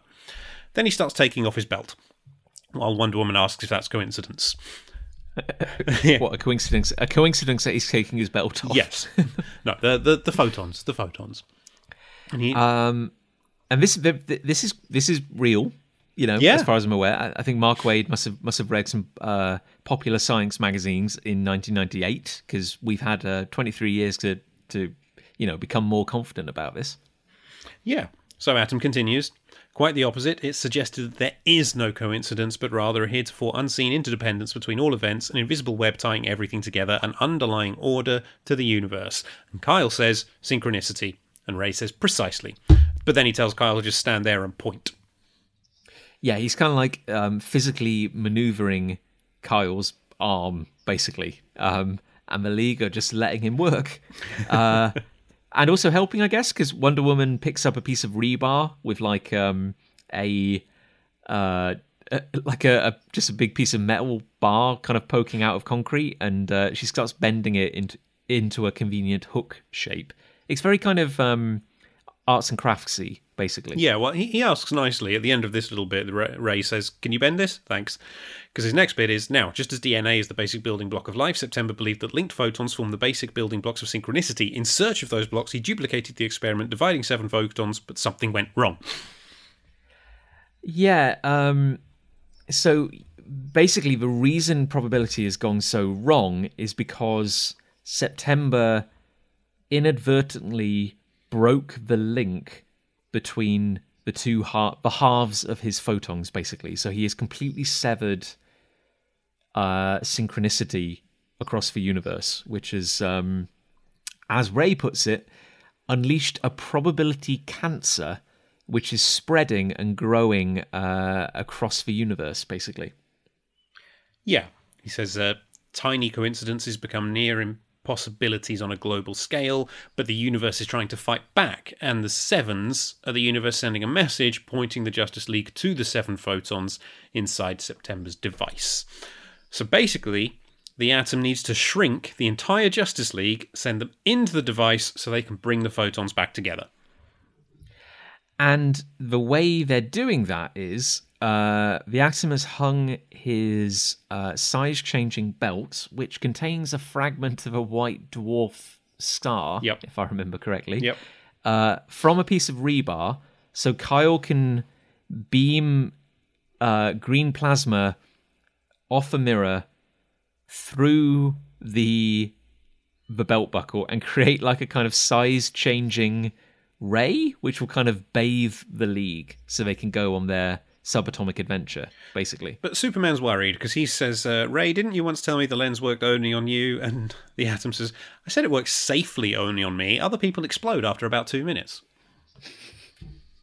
uh, and as the league gets smaller and smaller uh, he goes don't worry though at the rate reality's breaking down if we're not back by then we may as well not come back um, and meanwhile uh, in the clock tower uh, we see uh, from the intercom that Bruce Wayne, who is off camera, is waiting downstairs and he goes, Barbara, it's Bruce, we're coming up. Buzzes in. to which Oracle oh. just replies, Oh God. So we cut from there to in the subatomic realm, where Uh, yeah, which is. Which looks wild, I've got to say. it's. Uh, I, I love the way Porter draws this sequence, and and the way it's also coloured by as he flips back to the credits page. I am so sorry, colorist Uh, Pat oh, I was Garrahy. going to take a. Mac, yeah, I was going. to I was going. I was going to take a guess there. I'm so sorry, no, Pat. That's kind- uh, but yeah, I, I love the colours in this sequence. yeah, it's like if you if you're a fan of um, Electric Blue Superman's kind of you know crackle and whole kind of shtick, this is this is very much like yeah, this is like um, yeah that writ large basically. Great big crackling energy, and weirdest of all, massive half spheres, which are literally the photons which have been severed. Yeah. So Ray says they need to rejoin them. It's the only way to nullify the universal chaos. And then Kyle asks the question, but if we're smaller than light, how are we seeing? And the atom says, look, you're not. It's not human senses. This is just your mind quantifying it in a way you can understand so that you don't go insane. You're also not breathing oxygen. Don't think about it. um, and uh, so it basically uh, the league have to complete like a kind of obstacle course here because they have to connect the halves of the photons together. And uh, ray gets the, the ball rolling literally by um, adjusting his mass slightly which he can do uh, to um, bump two of the halves together so they form a full sphere and that's followed by Hippolyta using the lasso to, to bring two other halves together. So that's two photons down. Uh, and um, meanwhile, uh, the B plot uh, in a darkened uh, what uh, in a darkened uh, clock tower with very sinister lighting, we see Oracle alone in her wheelchair, going, "Please God, I don't think I can bear to see who's coming through the door." It's a bit of a horror movie, really. It really is, and and yeah, this would be a horror movie for Barbara. She doesn't want to see this. This is one of the worst things she can think of. a happy a happy Bruce Wayne. Knowing that he's going to soon not be happy Bruce Wayne anymore. Yeah, it would be kind of mad. Um, but Kyle, you'd think, would have a, a powerful advantage here. Uh, and he demonstrates that by um, making a giant uh, kind of construction arm sort of vice thing to uh, clamp two of the two of the photon halves together. Uh, but just because he's saying like he's having a hard time concentrating, uh, suddenly uh, he's not Kyle. Suddenly he's just a completely random dude in normal clothes and a very baggy 90s jumper wearing the power ring who is suddenly very confused. Yeah, just the guy saying, Why am I wearing a ring? Where am I? And Superman, who has just finished slamming two halves together and streaked away from them of two of these one of these photons, shouts, uh, "Lantern suddenly changed!" As behind him, Plastic Man also brings together a photon. Okay, I'm losing count now, but I think we're up to five. That's five, and then the next panel, Flash uses the Speed Force to bring another one together, and that is six. And just as Wally does that, uh, I, I, I guess to his horror, he suddenly starts screaming, and he's no longer the Flash. He is a horribly burned man. Again, screaming can't can't stress enough how much he's screaming, uh, wearing hospital robes. Yeah, and the Atom points out that it's the probability cancer fighting back, so it's altered history. So it was not Kyle who received the Green Lantern ring; it's someone else, and that the electrified chemicals that gave Wally super speed instead burned him to the bone and he continues to scream. pretty grim. like, it's kind of grim, actually. And uh, in the background, um, due to a slight colouring error, uh, the rando holding the power ring is suddenly blonde and looks a hell of a lot like Aquaman. Just for oh, a second. yeah, he does. Yeah. you know, I choose to believe that's a little. Aqu- I choose to believe that uh, probability changed again, and Aquaman is now wielding the uh, the power ring. That's what I choose to believe. That would be fun. But I, would no, I'd want to see him with the ring just on the end of his hook, though. That's what. uh, meanwhile, uh, Wally is still screaming in absolute agony. And then we cut to Bruce Wayne and a couple of other people walking up the stairs to Barbara Gordon's apartment. Uh, smoking a pipe as well. Yeah, Bruce Wayne smokes in this reality. Batman would never smoke. yeah, Batman's cool in this reality. he smokes a pipe. Um, and uh, yeah, time is running out. Time is running out, and uh, Uh, yeah, and, and and Ray's like, well, look, every second we leave this, uh, the probability increases that you never landed on planet Earth, Superman, or you know your your baby escape vessel landed in a rocket. Sorry, didn't land in a rocket, landed in a volcano or something. You just died. So um, they form a, a, super happy, fun party chain. Basically, they uh, a human chain in the subatomic realm. Just before that, we do get a wonderful, another wonderful Howard Porter close up of, of Barbara Gordon's face as she just looks terrified. Uh, and so, yeah, we're cutting back and forth from uh, uh, Barbara looking terrified. We've got uh, Ray, Superman, uh, Hippolyta, and Plastic Man, who's really pulling his weight here, being all stretchy like, uh, linking one half of the photon and they're getting closer and closer to the other half. And you see the door opening, and just at that last second, Ray puts his hand on the photon and makes the connection. And we cut back to Barbara's apartment, and Batman walks through the door. Has Batman ever walked through a door? No, he's not used to this. That's no. why he looks so surprised in this panel. he looks horrified. so what the fuck is this? Is a window. this is wait. You can just open these. why didn't anyone tell me? I've been crashing through windows for years. Our ventilation shafts, or you know, occasionally I throw a dude through these, but like I didn't know they opened. then he does say, "Why am I here, Barbara? Is is something wrong?" And Oracle just she looks defeated. She's hanging her head and she just pauses and then just says, "No, not anymore." And uh, yeah, back in I guess Julian September's lab, uh, the League grow back up to full size, and probably to Wally's relief, uh, he's no longer horribly burned. He's the Flash again, and um, yeah, Hippolyta goes. Uh, you know, we're back. Uh, did you know, did were, were we were we successful? Is everything as it should be? And Wally just goes, ask them. There you have seven vanished JLA members. J'onn, Aquaman, Zauriel, Big Barda, Orion, Huntress, and Steel. All in a place most of them never were before.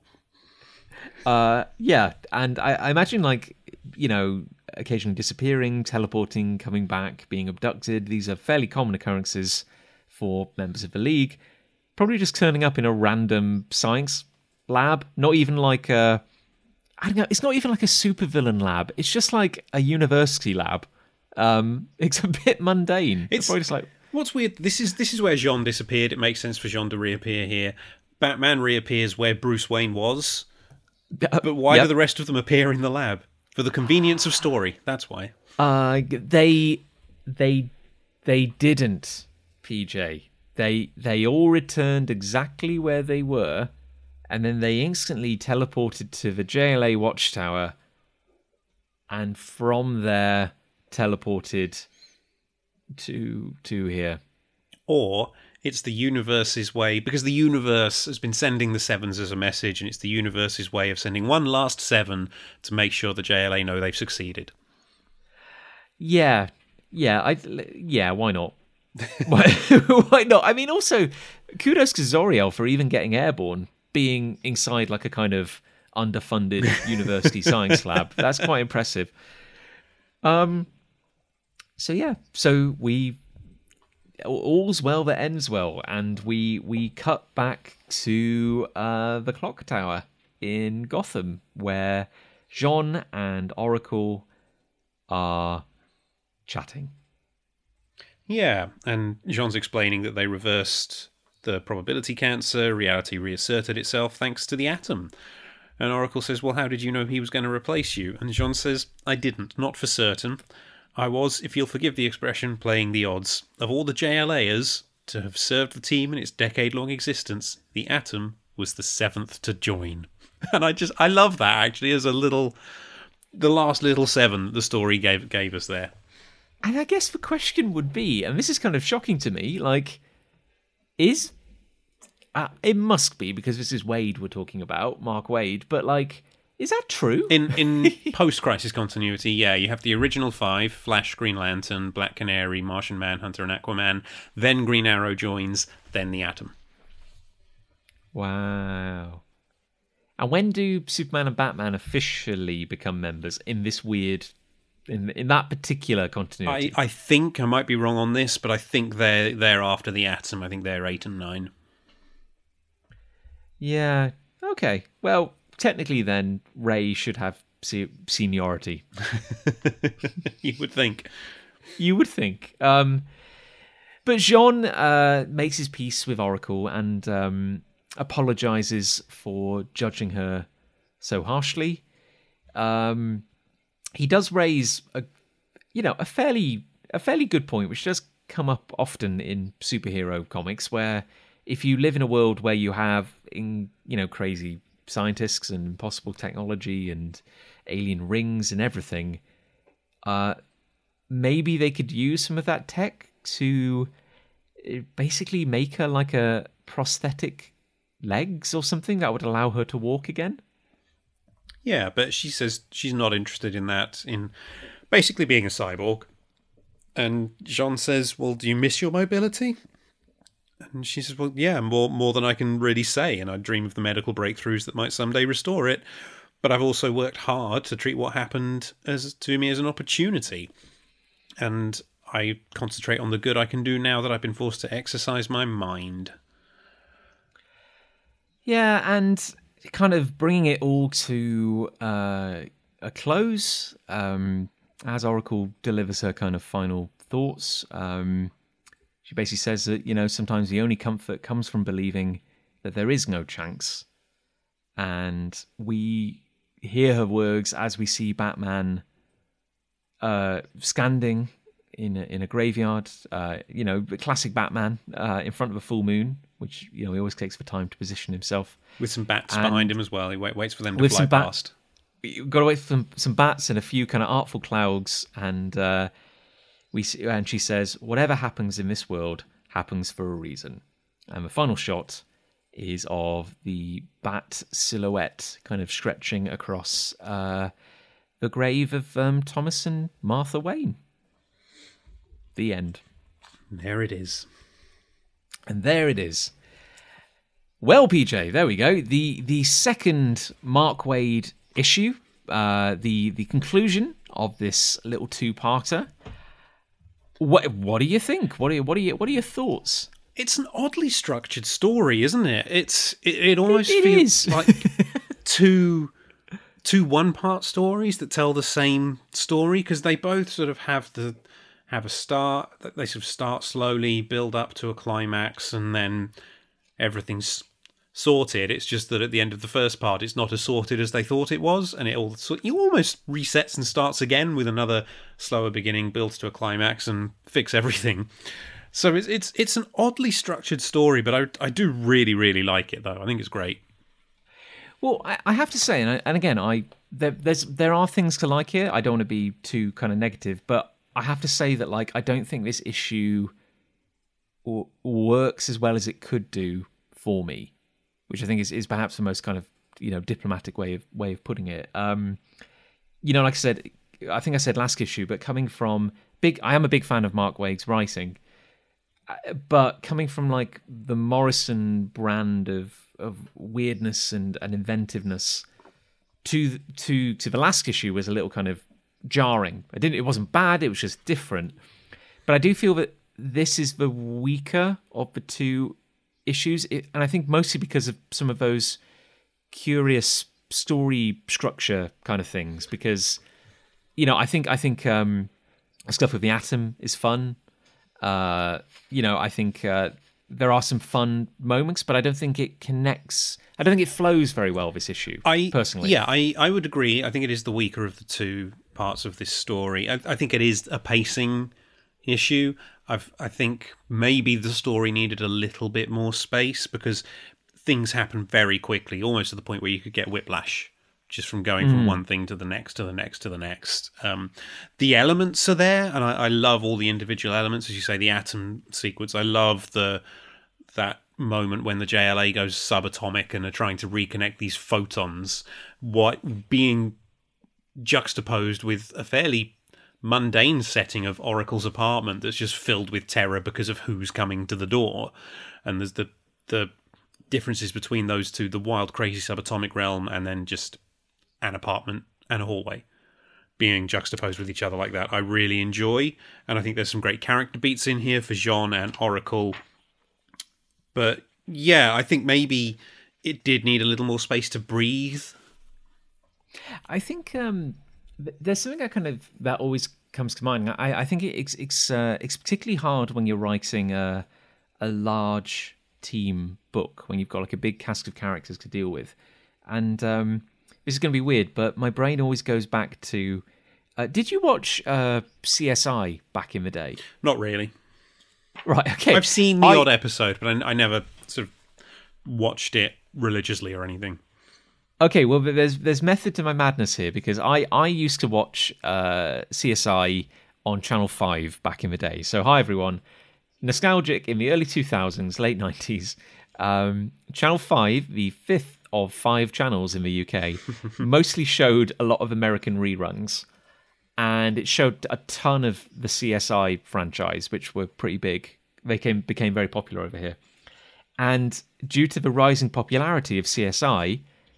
Quentin Tarantino came along to direct a two-parter episode because it was like a cultural phenomena. People were going mad for CSI. Okay. And in this very special kind of movie-esque two-parter, which Quentin Tarantino wrote and directed because he was such a fan of the show, the stakes were upped. It was it was all very kind of high stakes and everything. But I always remember at the time, it was weird because there was a lot of characters like standing around doing nothing in a way. Because it was clearly like Tarantino was a big fan of these characters and there was a, a relatively large cast of characters. But because of like the pacing and because you didn't have like a B plot, a C plot, A plot sort of thing, you just have this one kind of major plot the bit where a character is meant to be doing like a montage of kind of like sciencey investigations to like sample some blood or something all the other characters would just be kind of standing behind them kind of watching. And i always think about that even now as like a a lesson for storytelling because it's very much like this character is doing something very important which is crucial to the plot. And also we're here you know what I mean? And I, I, I feel this a little bit in this issue because it's kind of like J'onn is quite a driver of the plot. Oracle's doing some stuff, but she's separated. Ray Palmer's a big driver at the end. But I, I feel there's not a massive amount for the rest of the team to do, really. Does that make sense? Yeah, no, I, I, I get what you mean. I think Wally and Kyle both get a moment or two here and there, but it does feel like Superman doesn't seem to have much to do in this issue, or Wonder Woman, which I, you know, Hippolyta I feel like is underused for her entire tenure on the team, but. But yeah, I would agree. I think certainly it's it's a J'onn and Oracle storyline, and then as you say, the Atom at the end. Yeah, it's um, it's an interesting one. Um, now I, I know I, I know just just another kind of conversation point, but I know I've I've said a lot that I commented a lot on Porter's artwork changing over time, and I think this is quite a a, a a kind of a good example of that because there there are a few panels where um the characters look a little soft if that makes sense. Yes, like a couple of the poses are maybe like slightly off. Um and again i'm sorry this probably sounds like i'm being very critical and i don't mean to be because howard porter is a infinitely more talented creative than i am. Um but i think it's interesting that like you look at the panel where ray is coming out the phone. That is an incredibly detailed panel. Like there's a lot that's a that's a killer panel. That's like um that reminds me of like Porter from ear a lot earlier in the series, and then I say you couple that from like oh just three pages earlier where there's there's a close up of Oracle's face which is a little kind of off sort of thing, and I don't know I I, I just wonder like at this point whether you know Porter was un- I mean, God, like the pressure of like keeping up to like drawing a, a big series like this with so many characters. I wonder if he was getting a little tired in places. Well, he's he's not here for our next two issues again. We've got another guest stint from Arnie Jorgensen for the next two issues, so that's entirely possible. Yeah. I and also I just wonder whether I feel the the artwork kind of really comes alive when they go into the subatomic realm, and I wonder whether Porter maybe felt a little more kind of energized by those scenes than he did maybe say there there are quite a few scenes where the league are kind of standing around and talking and I wonder whether you know it was kind of like a bit more entertaining to draw for him when there was a bit more pizzazz in the scene. Yeah, possibly. I think the one thing I do absolutely love in this issue, particularly though, is whenever Porter draw is drawing Electric Blue Superman. For some reason, he just really pops in this issue. Yes. I don't. I think it's the Porter's pencils working in tandem with the inks and the colors, but I think his the the, the poses, the shape of the suit, and the the shade of blue they use for the suit as well, just all really work. I love it. I think it's absolutely stunning in this issue in particular, which is why I think it's a shame Superman is slightly in the background in this issue. And you know, it's a team book. There are going to be stories where some characters fade into the background a bit and others take more prominence. But for me, in terms of the the shape and color of Superman's energy look, this is hmm. top notch stuff. I mean, don't get me wrong, it's no Superman putting the moon back into orbit and wrestling an angel on his own. But just just in in the stiller moments, the way he's drawn, oh, it's beautiful. There are many tremendous Howard Porter moments in this series, and, and but just zeroing zeroing in on Electric Blue Superman alone, I mean, yeah, the heaven on earth stuff, like him putting the moon back into orbit, wrestling an angel. I don't think Electric Blue Superman has ever looked better No. than in those kind of moments. That that is just astounding. Those sequences are him at his most dynamic and and most exciting. Here, it just looks good. That's in in a calmer way, if that makes sense. Well, should I mean, should we take a moment to, um, uh, you know, this is almost like in in memoriam of Electric Blue Superman because this is this is our last moment with the character. It is really. from. I mean, look, next issue, Big Blue's back, and you know, I'm in two minds about that. If I'm honest, Well, let me let me think about it then. So I've got my spreadsheet open here. Uh, in the first storyline, so in kind of New World Order, um, it's you know classic Superman. Then from issue five, Woman of Tomorrow, we've got Electric Blue Superman. So I'm kind of saying that from May 1997 to May 1998, you get exactly a year of Electric Yeah, Blue Superman. that would be right. Yeah, the- and and I'm guessing that you know perfectly correlates with um, his comic appearances. Yeah. if that makes sense. Yeah. So, yeah. So, was it really was Electric Blue Superman really only a thing for like a year Yeah. or so? Yeah, it really was. It was it was all one of those things that they did to, that made headlines. You know, after the death of Superman, every year they were finding something they could do for Superman that would be that big, and this was probably the next biggest change. Um, but as with Death of Superman, it was always ever only going to be a temporary thing. They were never going to do that permanently because there would be outrage among, you know, the more narrow minded folks that aren't you and me who can embrace and accept change for the better.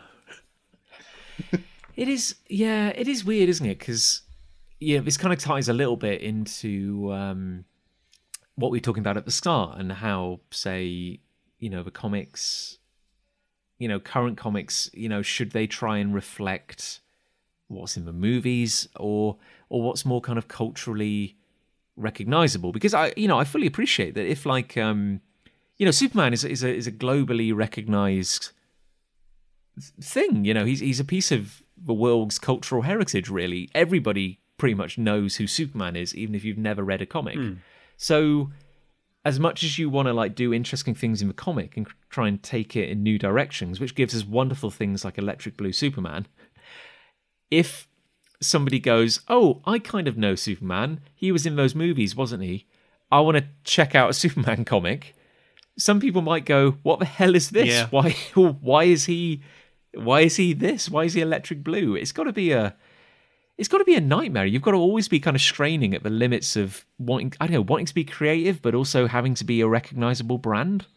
Yeah, and you know, you have to imagine if sales on the Superman books had suddenly gone up, which they probably did for the first couple of issues of it, but if they then stayed at that level, then they would have kept him this way for longer. But you, it probably tapered off, went back down to normal or even below normal, until then. The, what's the next big thing we can do? We'll turn him back. That'll get so, and then probably again. Oh, I want to see how they're bringing back classic Superman, so sales go up again. And you know, comics are a creative medium. You can do all sorts of fun and interesting things with them and tell wonderful stories, but at the end of the day, they're also a business. Yeah, that's a thing, and and you know, it's like if uh, can you think of no other medium, no other medium exists in which a character has continuously been in in publication, like monthly publication for like eighty years. 90 years now even or Yeah. whatever like it's, it's insane like we're coming up on the point where we can say there have been 100 years of superman oh my Like, god. that's that's insane Yeah, that's we're- absolutely insane We're not that far off that, are we? 2039 will be Superman's 100th anniversary. yeah i mean it's not it's, it's not miles away No, you know, it's, time passes to- so quickly. yeah and and that's mad like and you know how how can a character constantly change while remaining the same it's it's it's insane um but what i mean what was the next big thing with superman you think like was was electric blue superman kind of the death knell of big character reinventions well, I think. You, was it 50 was it the, was it the new 52 No, it would have been before that. You, you, what you need to realize as well with Superman is that at this point on his own titles, he still had the same creative teams that had pretty much been there for almost a decade at this point.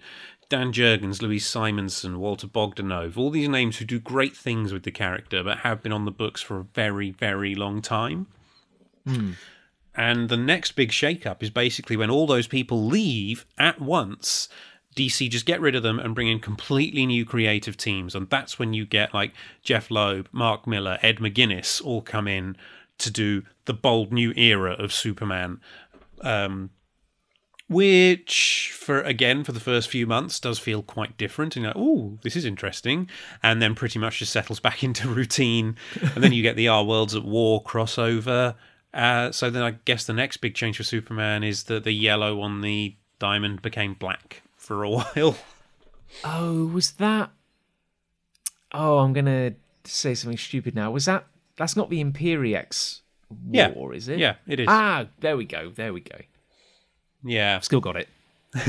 but yeah that was that, that. That was also kind of that was post Kingdom Come, wasn't it? Where Hmm. they'd shown that you could do things with the S logo a bit, and I, I, I maybe I got that wrong, but I'd, I'd always felt that like the choice to give Superman the kind of black S, which I, I think the rationale being was it was in honor of those who died yeah it was yeah uh, it was kind of not inspired as such, but inf- I don't know, kind of, they've shown it could be done with Kingdom Come, if that makes sense. It was a direct reference to Kingdom Come. It was it was showing Superman moving more towards being the figure he is in Kingdom Come. They they outright said that. oh right, okay, wow, yeah.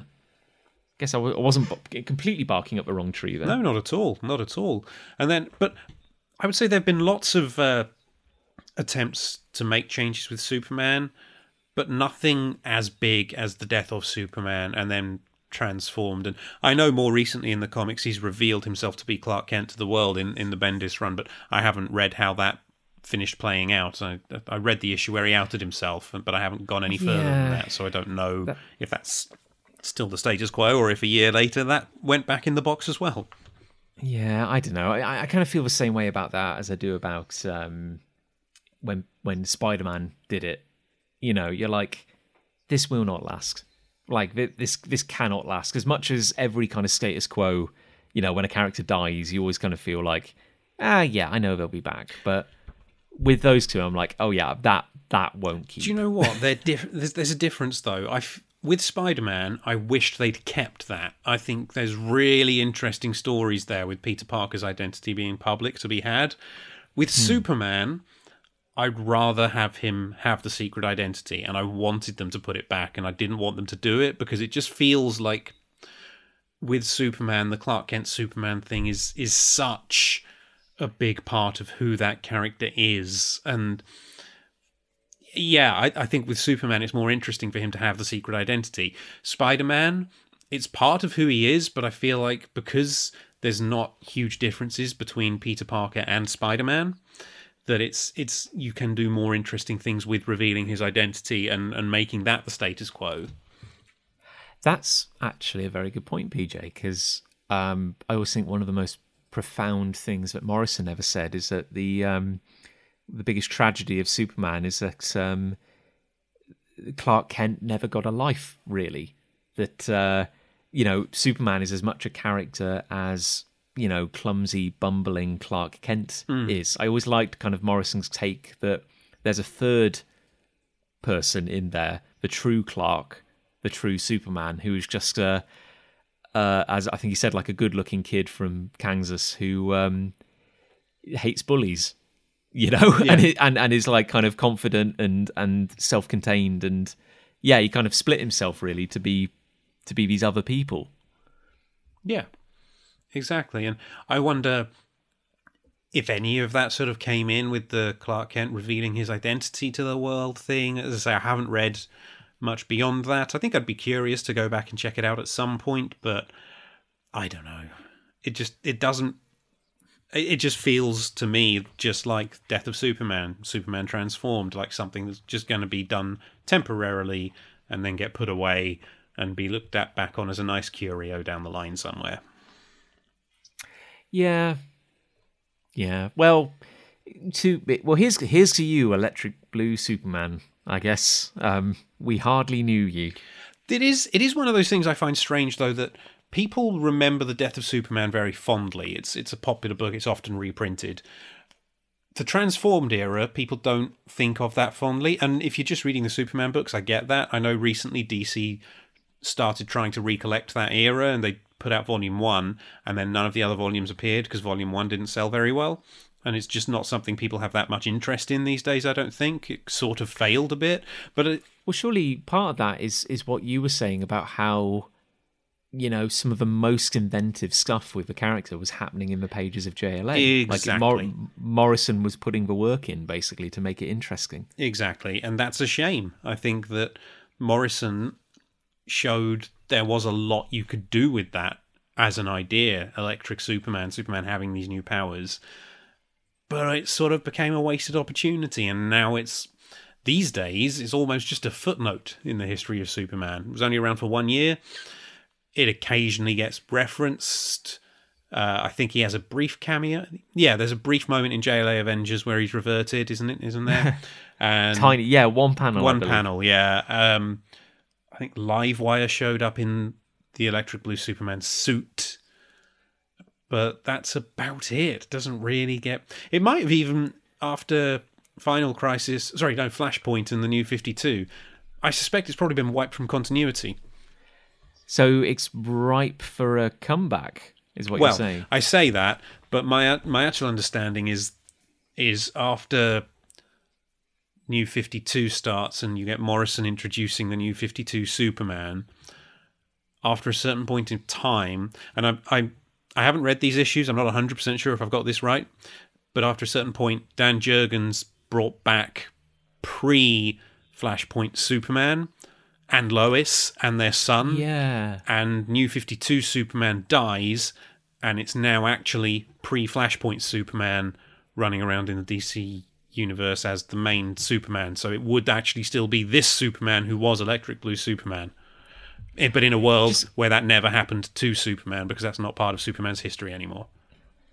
It is weird because I I know we joke about it a lot about you know our love for Electric Blue Superman, but I I know I, I know people, uh, and I, I don't think this is an unpopular opinion. I think there are a lot of people who hate the costume. Yeah. you know, who who, who think it's an awful costume. Um, I I unironically think it's a very good costume. I, I obviously it, it, it's it's very informed by '90s character design, uh, but I really like it. Unironically, I think it is a very interesting costume. I think it's quite striking. I think there's, you know, we, we always talk about how Electric Superman is the best Superman. I'm going to go on the record here and say I don't actually think that. I do love classic Superman the most. Give me the red cape, but I do. I have a real soft spot for Electric Blue Superman, and I think it's a great costume because of JLA. But I think it would be looked at more fondly if it wasn't Superman. It's the emotional attachment people have to the blue costume with the red cape and the red trunks and the red and yellow S. That messing with that, you're asking for trouble. Look at when they rebooted New 52, they took away the pants, and then Action Comics 1000. What's the big deal? We're bringing back the pants. It's it's so it's so weird, isn't it? I, I, I can't remember who the artist was, but um, I uh, quite quite quite a big big name. But they said I remember reading something interesting where they said they were having they had real difficulty drawing uh, the new Fifty Two Superman. Like every time they tried, they they found it difficult. They felt it just it wasn't right. They couldn't quite get the character Now, which down. which version? The the later costume version or the early Morrison version where it's jeans, t-shirt, and cape? Uh no, so the um the the present day kind Right. of uh, so, so yeah, no no red pants, High collar. yeah. uh, yeah, yeah, and and um, they said the revelation of how to draw him only came.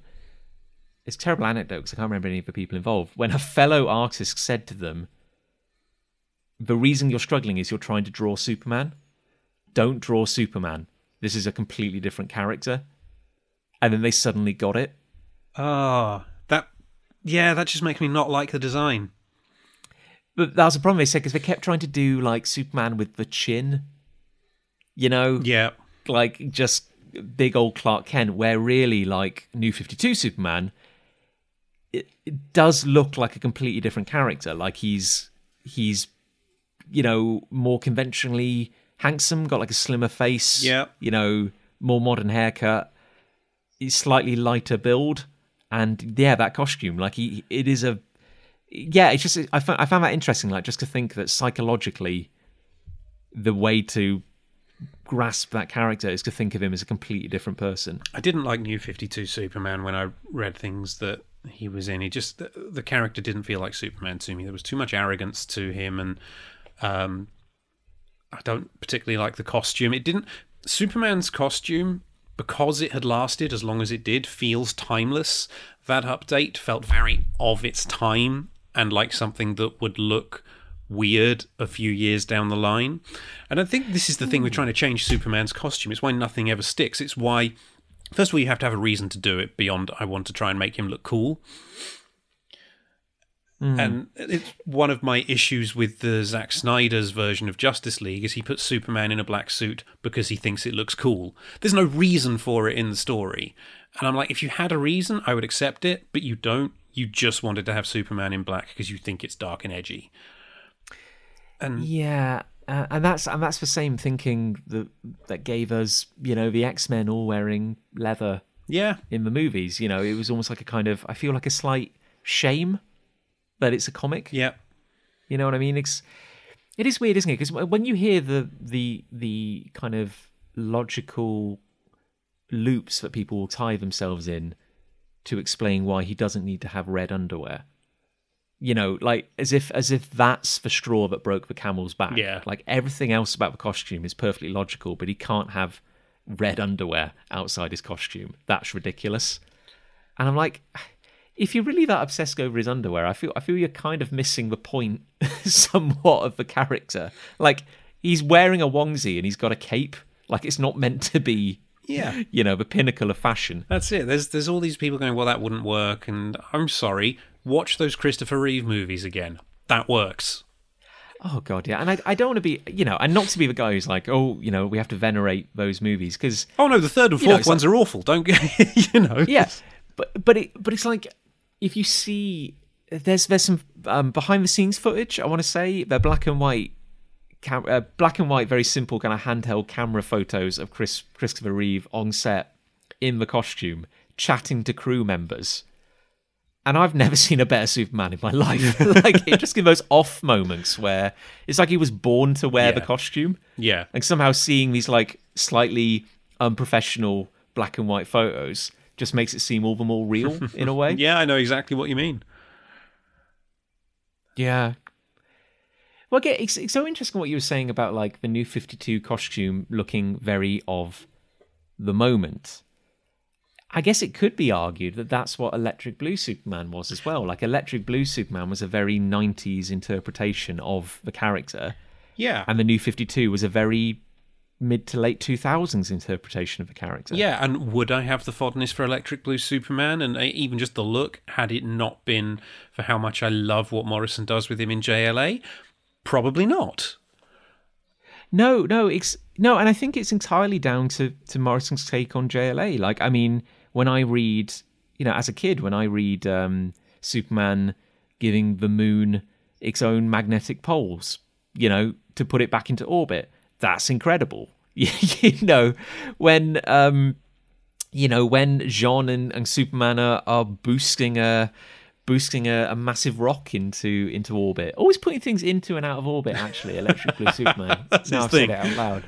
You know, that's so cool. So cool. Just these kind of amazing mind bending moments. Like I, I, I love the idea of an energy based Superman. Hmm. It was it was so creative.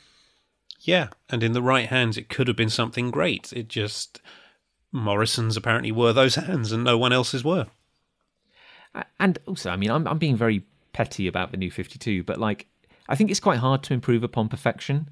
And when you look at someone like the Flash's costume, which I think is pretty much perfection, like it's simple, it's clean, hmm. it's elegant, and then you get like the new 52, and they're just adding like weird little panels and stripes, and they give him like a weird little chin strap, and I'm like, you you have to in you feel you have to reinvent it every time but every invention is taking you further and further away from what made the original so iconic.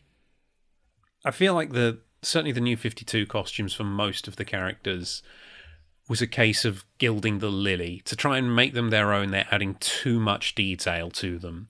I think the green hmm. lantern hal jordan's outfit which had pretty much remained consistent from the start. Suddenly had all these extra lines and slight armored feel to it. And you know they kept putting armor on characters. Superman doesn't need armor you know? The ultimates has a lot to answer for. it really does. Yeah like bryan hitch you know did a wonderful job. I, I think few people could have transformed superhero comics uh, superhero costumes into the real world quite the way he did however it did mean that for the following 20 years everyone would just be copying that Yeah, yeah, and I don't like it as much anymore. But back in the day, I was a big Ultimates fan. But even back then, when that sort of style of doing a costume suddenly appeared in the mainstream Avengers book, and you had Carol Danvers and Scott Lang wearing very much Ultimates inspired costumes that looked bland and lacked imagination to me. I was, I even back then, I was like, no, this is this is the Ultimates, and it should stay in the Ultimates. This is not what I want from Avengers. Yeah, yeah, no, I'm 100% with you. I mean, um, you know, we can agree that when you try and put these things onto the ca- you know, into the real world on actors in movies, things work differently. Yeah. You know, fabric doesn't quite work the same way. I mean, Captain Captain America's costume in the first Avengers movie, uh, it's not great. It looks a bit like pajamas. Yeah. You know, they realized they had to add more texture, make it more like armor, add straps and stuff that's fine. That's on an actor in the real world. It, it you know, it doesn't quite have. Comics are comics. They're not. they're not the real world. Yeah, exactly, exactly. But I you know, this I is the world we bel- live in now. I, I choose to believe if I can believe that a guy can run at the speed of light around the planet, I can choose to believe that there is an amazing meta material that exists in that world that fits the body perfectly, doesn't leave creases, doesn't leave weird stretch marks. Like I this is this is just I am willing to believe that. I don't have to see the seams, PJ. That's all I'm saying. I don't know if you've watched. Have you watched The Falcon and the Winter Soldier? Uh, I haven't yet, actually. No. Okay. I, I don't have. I don't have one of those Disney pluses that everyone's talking about. Okay, about. they've done a the, the they've just released the behind the scenes, like an hour long making of documentary of it, where they showcase quite an interesting thing, which is the Falcon's costume at the end. They have added CGI to because costumes like that don't exist in the real world. So there's moments where he moves and the mask sort of won't move with his neck in the right way. So they've had to CGI that out and CGI away Oh, like weird. zips and seams just so that you can't really see how he put it on to make it a superhero costume rather than a real world outfit. I, it, yeah, it's a fair point because I'd I'd love to believe that um, the kind of costume, the '90s Cyclops costume Yeah. uh, from the X Men, I'd I'd love to believe that that could work in the real world. Nope. But I, the reality is, if you put a body sock on without the head to kind of keep it in place, like it's just going to snap down to his neck, basically, Yep. isn't it? It's just it's not going to stay in place. Oh no, I'm about to be jumped on by a cat, PJ. This is sorry, breaking news and being attacked by a cat. There we go. Let's go down. Good boy, good boy. We're coming to the end. It's fine. um, but PJ, um, if if we think that's been a fitting eulogy to Electric Blue Superman, uh, is there much more to say on this issue? Um, no. I mean, I think we've covered a lot. You know, I enjoyed it. I I do like that two-parter. I think, as as we've said, part one is the stronger of the two, but overall, it's it's a fun little story. And uh, Mark Waid's back for the next one too. Yes, indeed. And um, I'm just going to say, uh, in case you hear any weird kind of audio, the cat has now joined me on the table. Uh, he's not far from the mic, so this could be a sign that uh, we should we should wrap this up. Um, uh, PJ, it's been a pleasure as always. Yeah. Um, uh, I guess we should say uh, a massive thank you to Gav Mitchell for drawing our incredible cover art. And to Eliot Red for composing and performing our fantastic theme tune, Justice. And uh, if you enjoy hearing PJ and I and uh, the occasional cat, hello Bradley. Yes, there. Yeah, yeah. You kick the mic. That's fine. uh, if uh, if you enjoy hearing us talk, uh, you can find us on social media. Our uh, details are in the episode description below. Um, PJ, is there anything you want to shout about? Anything you want to draw some attention to? Yeah, my other podcast. You can you can find me on The Measure of a Fan, a Star Trek podcast in which myself and a Star Trek nerd and a Star Trek noob watch all of Star Trek chronologically, available where you get all good and bad podcasts. And sorry, there's literally a cat's tail on the microphone here. and uh, I would say that um, if, uh, if you're familiar with uh, Big Punch Studios, of which I am uh, one of, a member of, uh, we're about to bring out uh, the first big expansion to our card game Sandwich Masters, uh, which. Uh, Will be coming out mid-May on Kickstarter, so that's what. Uh, so keep keep keep your eyes peeled. I will be backing that. You- You're a, you're a saint, PJ. You're a, you're a gentleman and, a, and, and an officer and all those things. Sandwich Masters is a genuinely fun card game. Folks, if you don't already own a copy, please go get one. It's really good. Oh well, well, thank you, PJ. Uh, I mean, I mean, sorry, thank you, stranger, who I've never met before. uh, uh, uh, PJ, um, I'm assuming that's your name. Um, would you could you do us the honors? Could you sign us off in your own unique fashion? R.I.P. Electric Blue Superman. Gone too soon.